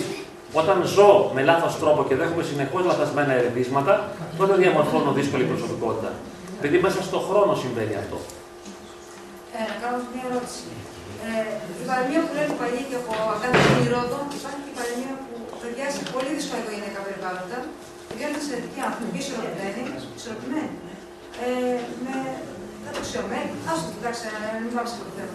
Αλλά άνθρωποι οι οποίοι είναι ψυχικά υγιείς, από πολύ δύσκολα περιβάλλοντα. Από περιβάλλοντα τα οποία είναι εισαγωγικά υγιή και βλέπεις ότι βγαίνουν παιδιά τα οποία έχουν θέματα πολλά. Οριμάζουν πολύ νωρίτερα. Είναι σε εισαγωγικά υγιή, δεν είναι. Μεγαλώνουν πολύ πιο γρήγορα από ένα άλλο παιδί. Η γνώμη μου, τώρα δεν ξέρω εσείς αν θα λύσετε, αλλά θεωρώ ότι οριμάζουν πολύ πιο γρήγορα. Δεν περνάνε στους παιδική ηλικία. Αυτό δεν είναι καλό. αυτό δεν είναι καλό. Δεν είναι καλό, αλλά για επέκταση είναι πιο όριμοι άνθρωποι μετά. Άρα είναι καλό ή όχι. Η γνώμη. Τι λέτε, Το ξέχασα τώρα αυτό που από περιβάλλοντα τα οποία είναι Α, το άρρωστα. αγκάθι και το ρόδο, ρε. Βγαίνουν άνθρωποι οι οποίοι είναι ψυχικά υγιείς. Και συμβαίνει και το ανάποδο. Καταρχάς δεν ξέρουμε αν όντως είναι υγιή όπως είπατε, αλλά μετά δεν ξέρουμε και το κάθε παιδί δεν είναι το αποτέλεσμα της συμπεριφοράς μας με ένα μαθηματικό τρόπο. Μερικές φορές και γονιδιακά το παιδί έχει δεδομένα που δεν τα έχει πάρει τέτοια καλά από εμάς. Αλλά όπως σχηματιζόταν η αλυσίδα του DNA, εκεί κάτι παίχτηκε που μπορεί να προσδιορίσε πράγματα ή κάποιες εμπειρίες όπω τις ερμήνευσε το παιδί με τέτοιο τρόπο τις ερμήνευσε που διαμόρφωσε ε, μια προσωπικότητα προβληματική ή έκανε κάποια απόκληση στην πορεία της ζωής του. Δεν, δεν ελέγχεται το παιδί. Γι' αυτό και εστιάσαμε πάρα πολύ στην έννοια του σεβασμού της ιδιαιτερότητας. Διότι δεν, δεν μπορώ να κατασκευάσω ένα σωστό παιδί. Όπως έλεγε κάποτε ένας ψυχολόγος, ο Σκίνερ, έλεγε: Δώστε μου ένα παιδί, ξέρω, τε- τέσσερα παιδιά και εγώ θα σας φτιάξω ένα στρατιωτικό, ένα παπά, έναν ε, πολιτικό επιστήμονα. Δεν γίνονται αυτά κατά παραγγελία. Γιατί πάντα η πραγματικότητα ξεφεύγει από τον έλεγχό μας. Δεν, δεν ξέρω τελικά τι θα γίνει. Δηλαδή, μπορεί να φέρομαι τέλεια στο παιδί και το παιδί να ξεφύγει. Αυτό που λέμε εγκληματικότητα, ναρκωτικά, μπορεί να γίνει και σε ένα περιβάλλον που λειτουργεί αρκετά καλά. Δεν είναι απόλυτο αυτό, όμως ένα καλό περιβάλλον επιδρά θετικά στο παιδί και ένα αρνητικό περιβάλλον επιδρά αρνητικά. Αλλά δεν μπορούμε να έχουμε τον έλεγχο και γι' αυτό δεν πρέπει να νιώθουμε και ενοχή συν της άλλης. Επειδή ποτέ δεν φταίμε, γιατί δεν φταίμε, γιατί αγάπη έχουμε για τα παιδιά. Δεν αμφισβητούμε την αγάπη, νοιαζόμαστε για τα παιδιά. Δηλαδή τα αγαπάμε. Αλλά κάνουμε σφάλματα. Κάνουμε σφάλματα γιατί έχουμε αδυναμίες. Και τα παιδιά μας τα καημένα είναι πάρα πολύ καλά. Πολλές φορές μου το λένε οι γονείς. Τι να σας πω, αυτό είναι καλύτερο παιδί από το άλλο, αλλά έχει το πρόβλημα. Δηλαδή το παιδί με το πρόβλημα είναι ένα πολύ καλό παιδί συνήθως. Ευάλωτο, ευαίσθητο, κλειστό στον εαυτό του, με πάρα πολύ καρ- καλή καρδιά, με αγάπη που θέλει να δίνει, να προσφέρει καμιά φορά. Δηλαδή έχει πλευρές θετικές. Ή ας πούμε ένα πολύ επιθετικό παιδί μπορεί να έχει και πάρα πολύ γλυκές και τρυφερές πλευρές. Εμείς καλούμαστε να αγκαλιάσουμε αυτό που είναι έτσι όπως είναι, όπως είπαμε. Αυτή είναι η δική μου η πρόταση, δηλαδή να αγκαλιάσουμε αυτό που συμβαίνει. Να, να σεβαστούμε το γεγονός, χωρίς να θέλουμε να παρέμβουμε δυναμικά για να το αλλάξουμε. Αυτή είναι η μεγαλύτερη παγίδα της πολύ δυναμικής παρέμβασης. Οι παρεμβάσεις μας, σύμφωνα με τη δική μου αντίληψη, οφείλουν να είναι γλυκές παρεμβάσεις. Με πραότητα να γίνονται. Πολύ ήσυχα δηλαδή. Και πώς θα καταλαβαίνω ότι η παρέμβασή μου είναι δημιουργική και γόνιμη και λειτουργική, όταν δεν ενοχλεί το παιδί. Όταν δεν δημιουργεί αρνητικές παρενέργειες. Δεν είναι να μην δυσαρεστηθεί το παιδί καθόλου. Μπορεί και να δυσαρεστηθεί, δεν με πειράζει να δυσαρεστηθεί. Το θέμα είναι να μην αλωτριώνεται το παιδί, να μην σακατεύεται, να μην φθύρεται, να μην γίνεται πιο επιθετικό, να μην χαλάει η σχέση μου μαζί του. Να μην καταπιέζεται πλέον του δέοντος. Α καταπιέζεται και λίγο, δεν με νοιάζει να καταπιέζεται, να μην, να μην εκτρέπεται. Έτσι, εδώ βλέπουμε ένα παιδί που, δηλαδή του λέμε, ας πούμε, διάβασε, διάβασε, πέντε χρόνια, δέκα χρόνια, αφού δεν αλλάζει, τι το λες το ίδιο πράγμα, ας πούμε. Δηλαδή, τι επαναλαμβάνεσαι, λέω τώρα εγώ, έτσι. Θα μου πεις, επαναλαμβάνεσαι, γιατί το μόνο που μπορείς να κάνεις είναι να επαναλαμβάνεσαι. Ε, τότε κάνε τις επαναλήψεις σου. Αλλά δεν έχουν αποτελεσματικότητα και γονιμότητα, διότι απλώς εξωτερικεύεις την αγωνία και το άγχος σου. Όταν του λες, Κάμασε, κλείστο, πάλι τηλεόραση βλέπεις. Ε, τι να κάνει, ας πούμε. Του αρέσει να βλέπει τηλεόραση. Εξωτερικεύεις τη δική σου αγωνία. Δεν παιδαγωγείς. Αν θες να παιδαγωγήσεις, θα πρέπει να το πάρεις από κοντά, να του μιλήσει. Θα πρέπει να το καταλάβεις. Είπαμε, το μυστικό στην επικοινωνία είναι αυτό που λέμε η ενσυναίσθηση. Ενσυναίσθηση σημαίνει νιώθω αυτό που νιώθεις, μπαίνω στη δική σου θέση, βλέπω τα πράγματα με τον δικό σου τρόπο και παίρνω υπόψη μου αυτό που αισθάνεσαι, αυτό που είσαι, αυτό που συμβαίνει μέσα σου. Δεν λέω το δικό μου πράγμα. Εμείς λέμε το δικό μας. Πιάσε, κάνει ράνε, καθάρισε. Αυτά δεν έχουν σημασία.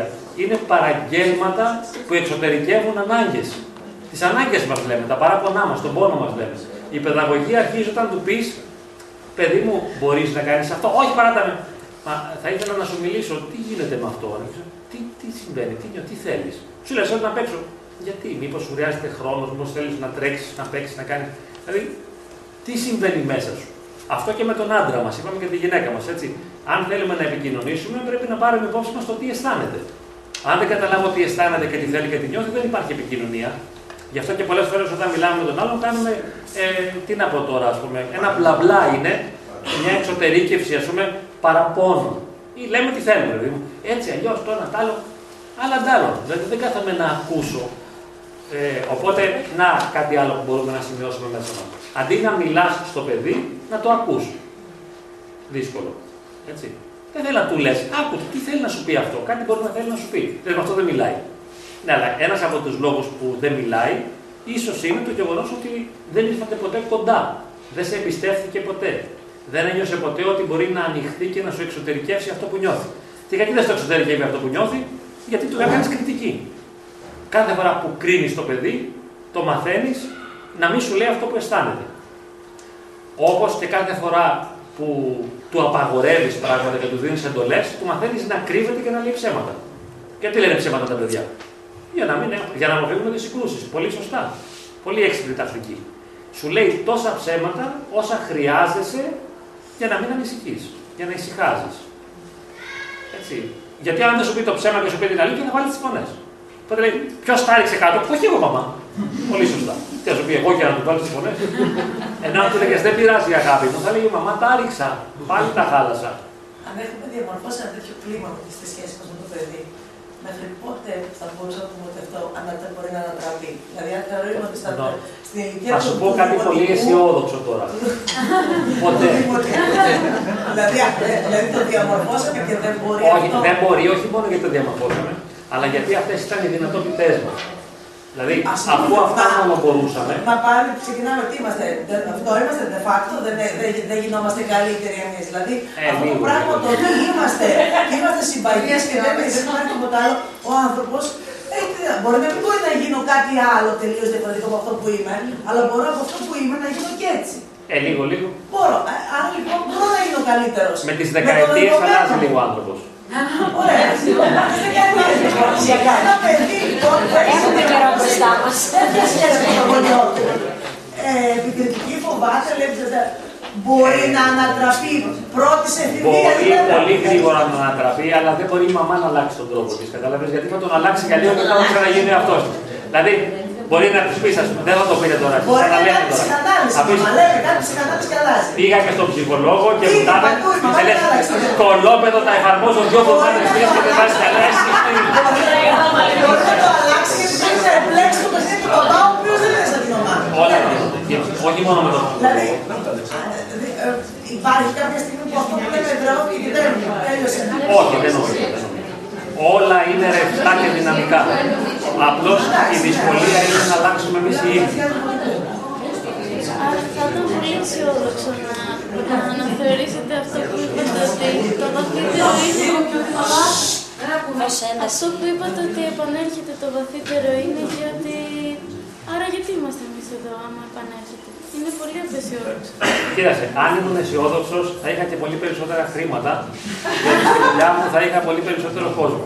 Αλλά δυστυχώς, ας πούμε, είμαι πολύ προσγειωμένος από βίτσιο. Δηλαδή, το έχω πάρει από τον πατέρα μου αυτό, ένα υπερβολικό ρεαλισμό που αγγίζει την κοινικότητα. Οπότε μου αρέσει να σας ομολογώ αυτό που γίνεται. Βέβαια, υπάρχουν μερικοί χειρότεροι από μένα. Όπω μου είπε ένα σήμερα σε ένα μήνυμα, μου λέει: Κύριε Νίκητα, πήγα στον ψυχίατρο με φοβία και μου είπε Αυτό δεν θα περάσει ποτέ. Οπότε του είπα εγώ, είστε να χωριασέ, περνάνε αυτά. ξέρεις. Άρα λοιπόν δεν έχετε λόγο ύπαρξης σαν ε, ειδικότητα. Αν είμαστε έτσι όπως είμαστε και διορθωνόμαστε έστω και πάμε σε ψυχολόγο, διορθωνόμαστε έστω και λίγο και μετά ξαναξοκύλουμε και γυρνάμε εδώ που είμαστε. Κοίταξε, είναι πολύ ωραίο αυτό. Θα μπορούσα να συμφωνήσω. ας πούμε. Δεν με κουράζει να συμφωνήσω ότι δεν έχουμε λόγο ύπαρξης. Όμως επειδή ο άνθρωπος είναι ταλέπορος και βασανιζόμενο πολύ, όταν θα βρει έναν άνθρωπο να τον καταλάβει, να τον νιώσει, που αυτός καλύτερα να είναι ο ψυχοθεραπευτής, να σε νιώσει και να σε καταλάβει για αυτό που είσαι, αυτή η σχέση, καθώς δημιουργείται και αν δημιουργηθεί, της κατανόησης και της αποδοχής και του σεβασμού, όταν εσύ το συναντήσεις αυτό και το ζήσεις δηλαδή στην ψυχοθεραπεία, ζήσεις ότι σε σέβονται, σε καταλαβαίνουν και σε αγαπούν για αυτό που είσαι, αυτό γίνεται ένας καταλήτης για να σε μεταμορφώσει και να το δώσεις διαφορετικά στην οικογένειά σου. Και γίνεται. Έτσι. Απλώς δεν μπορεί να είναι εγγυημένο. Αλλά είναι αυτή είναι η δυνατότητα που σου ανοίγεται. Επίσης, συγκλονιστικό ρόλο παίζει, κατά τη γνώμη μου, η πνευματική ζωή στην Εκκλησία, για παράδειγμα, την Ορθόδοξη, ας πούμε, αν κανεί την ακούσει αισθητά, δηλαδή νιώσεις δυνατά την παρουσία του Θεού μέσα του, ανοίξει η καρδιά του, ερωτευτεί το Θεό και μεταστραφεί και ζήσει αλλιώς και γίνει ο κενός άνθρωπος με αλφαγιώτα, γίνεται και αυτό. Ή και σε άλλες πνευματικές πορείες. Δηλαδή υπάρχει τρόπος και μέσα από την ψυχοθεραπεία και μέσα από την πνευματική πορεία, τη θρησκευτική να αλλάξει κανείς, όπως και μέσα από πολύ ισχυρές τραυματικές εμπειρίες. Δηλαδή θανάτους, χωρισμούς, ε, έρωτες, περίεργους, δηλαδή γεγονότα πολύ συγκλονιστικά γίνονται καταλήτες για να υπάρξουν μέσα μας εσωτερικές μεταβολές. Όμως συνήθως γραμμικά δεν αλλάζουν. Δηλαδή ο άνθρωπος δεν πηγαίνει από το καλό στο καλύτερο σιγά σιγά. Δεν οριμάζει, δεν βελτιώνεται έτσι από μόνος του. Αν κάποιος πάρει την ευθύνη και αρχίσει να δουλεύει με τον εαυτό του, μπορεί να καταφέρει πολλά όμως. και ο στόχος όπως εγώ συνηθίζω να λέω, δεν είναι να γίνουμε άλλοι άνθρωποι. Δηλαδή ξαφνικά έγινα καλή, μια ήρεμη, γλυκιά, άλλαξα. Αλλά πώς βελτιώνουμε κάποια στιγμή; Λίγο, λίγο, ναι. Αυτό το υποστηρίζω πολύ και γίνεται. Δηλαδή, μπορώ να γίνομαι όλο και καλύτερη. Δηλαδή, λίγο καλύτερος άνθρωπος. Το αντιμετωπίζω με ένα καλύτερο τρόπο. Οπότε σήμερα, δηλαδή, αν γυρίσουμε πίσω και κάνει το παιδί μας κάτι που σε νορμάλ συνθήκες θα βάζαμε τις φωνές. Αν αντιδράσουμε λίγο πιο χαλαρά, ήδη είναι μια νίκη. Δηλαδή, αντιδράσαμε πιο ήσυχα. Αν, ας πούμε, ο σύντροφός μας ε, μας προκαλέσει ερωτικά, αντί να αρνηθούμε επειδή είμαστε κουρασμένοι, ανταποκριθούμε και βάλουμε τα δυνατά μας ως γυναίκες, βάλουμε τα δυνατά μας για να τον ικανοποιήσουμε ερωτικά, κάνουμε μία αλλαγή.